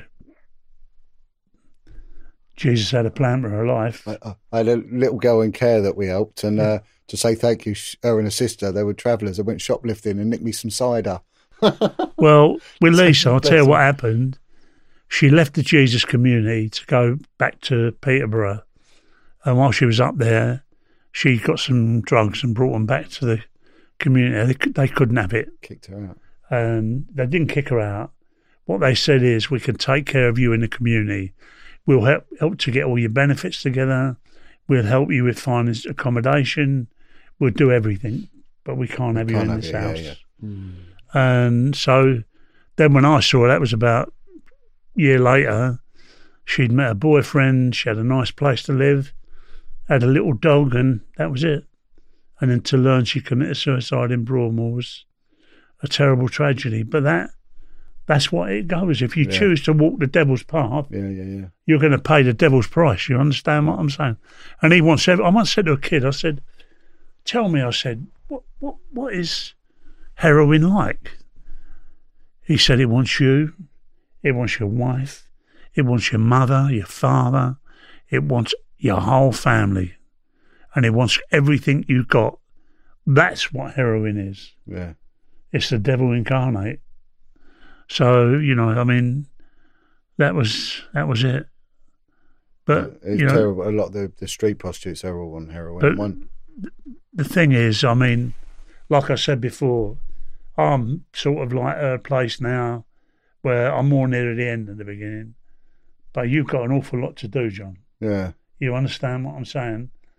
And I don't think there could be any more, think more moving than to have a group of people going to Westminster Abbey and bow their head for every child that died. Yeah, yeah. Every lost child. You understand what I'm Yeah. saying? No, I agree. And you could call it every lost child. yeah, yeah, yeah, And I think people would travel from one end of England to the other yeah. Well, to so. go there and stand in, you know, stand in, in stand in honour, Yeah. know, with them children. you know, and that's the reason I do it because I, I um, I- I've seen it like with, with the kids, with my kids, two of them, the older two weren't mine, were going to go and care, and and they turned into good lads. I thought, well, well, I can do more. There's more I can do, and I, and I did, and um, it, but it, it's it's a tough thing, uh, you know, baton to pick up, Chris, isn't it? Because it's all consuming at times, you know. Jesus was on his own. Yeah. You're And not. And, and we've got John scheduled to come back on the podcast. So if you have a question for him, please put it in the comments section below this video. And I will put your questions to him in the next podcast. So, fellas, you've been very generous with your time, Chris. Take it easy. Thank God you. bless. Yeah, yeah. Hey, cheers, man. Sean. Thanks, yeah. mate. Thank you very much. Please put your comments below this video if you've enjoyed it. Thank you. As humans, we're naturally driven by the search for better. But when it comes to hiring, the best way to search for a candidate isn't to search at all. Don't search, match with Indeed. When I was looking to hire someone, it was so slow and overwhelming.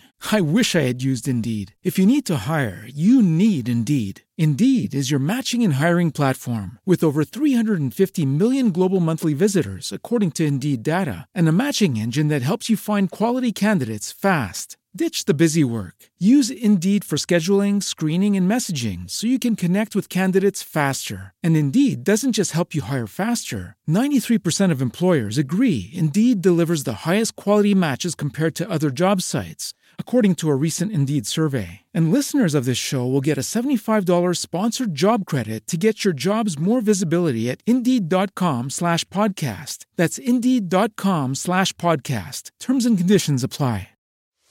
We are actuaries. In a world filled with unpredictability, we use our math skills to navigate uncertainty.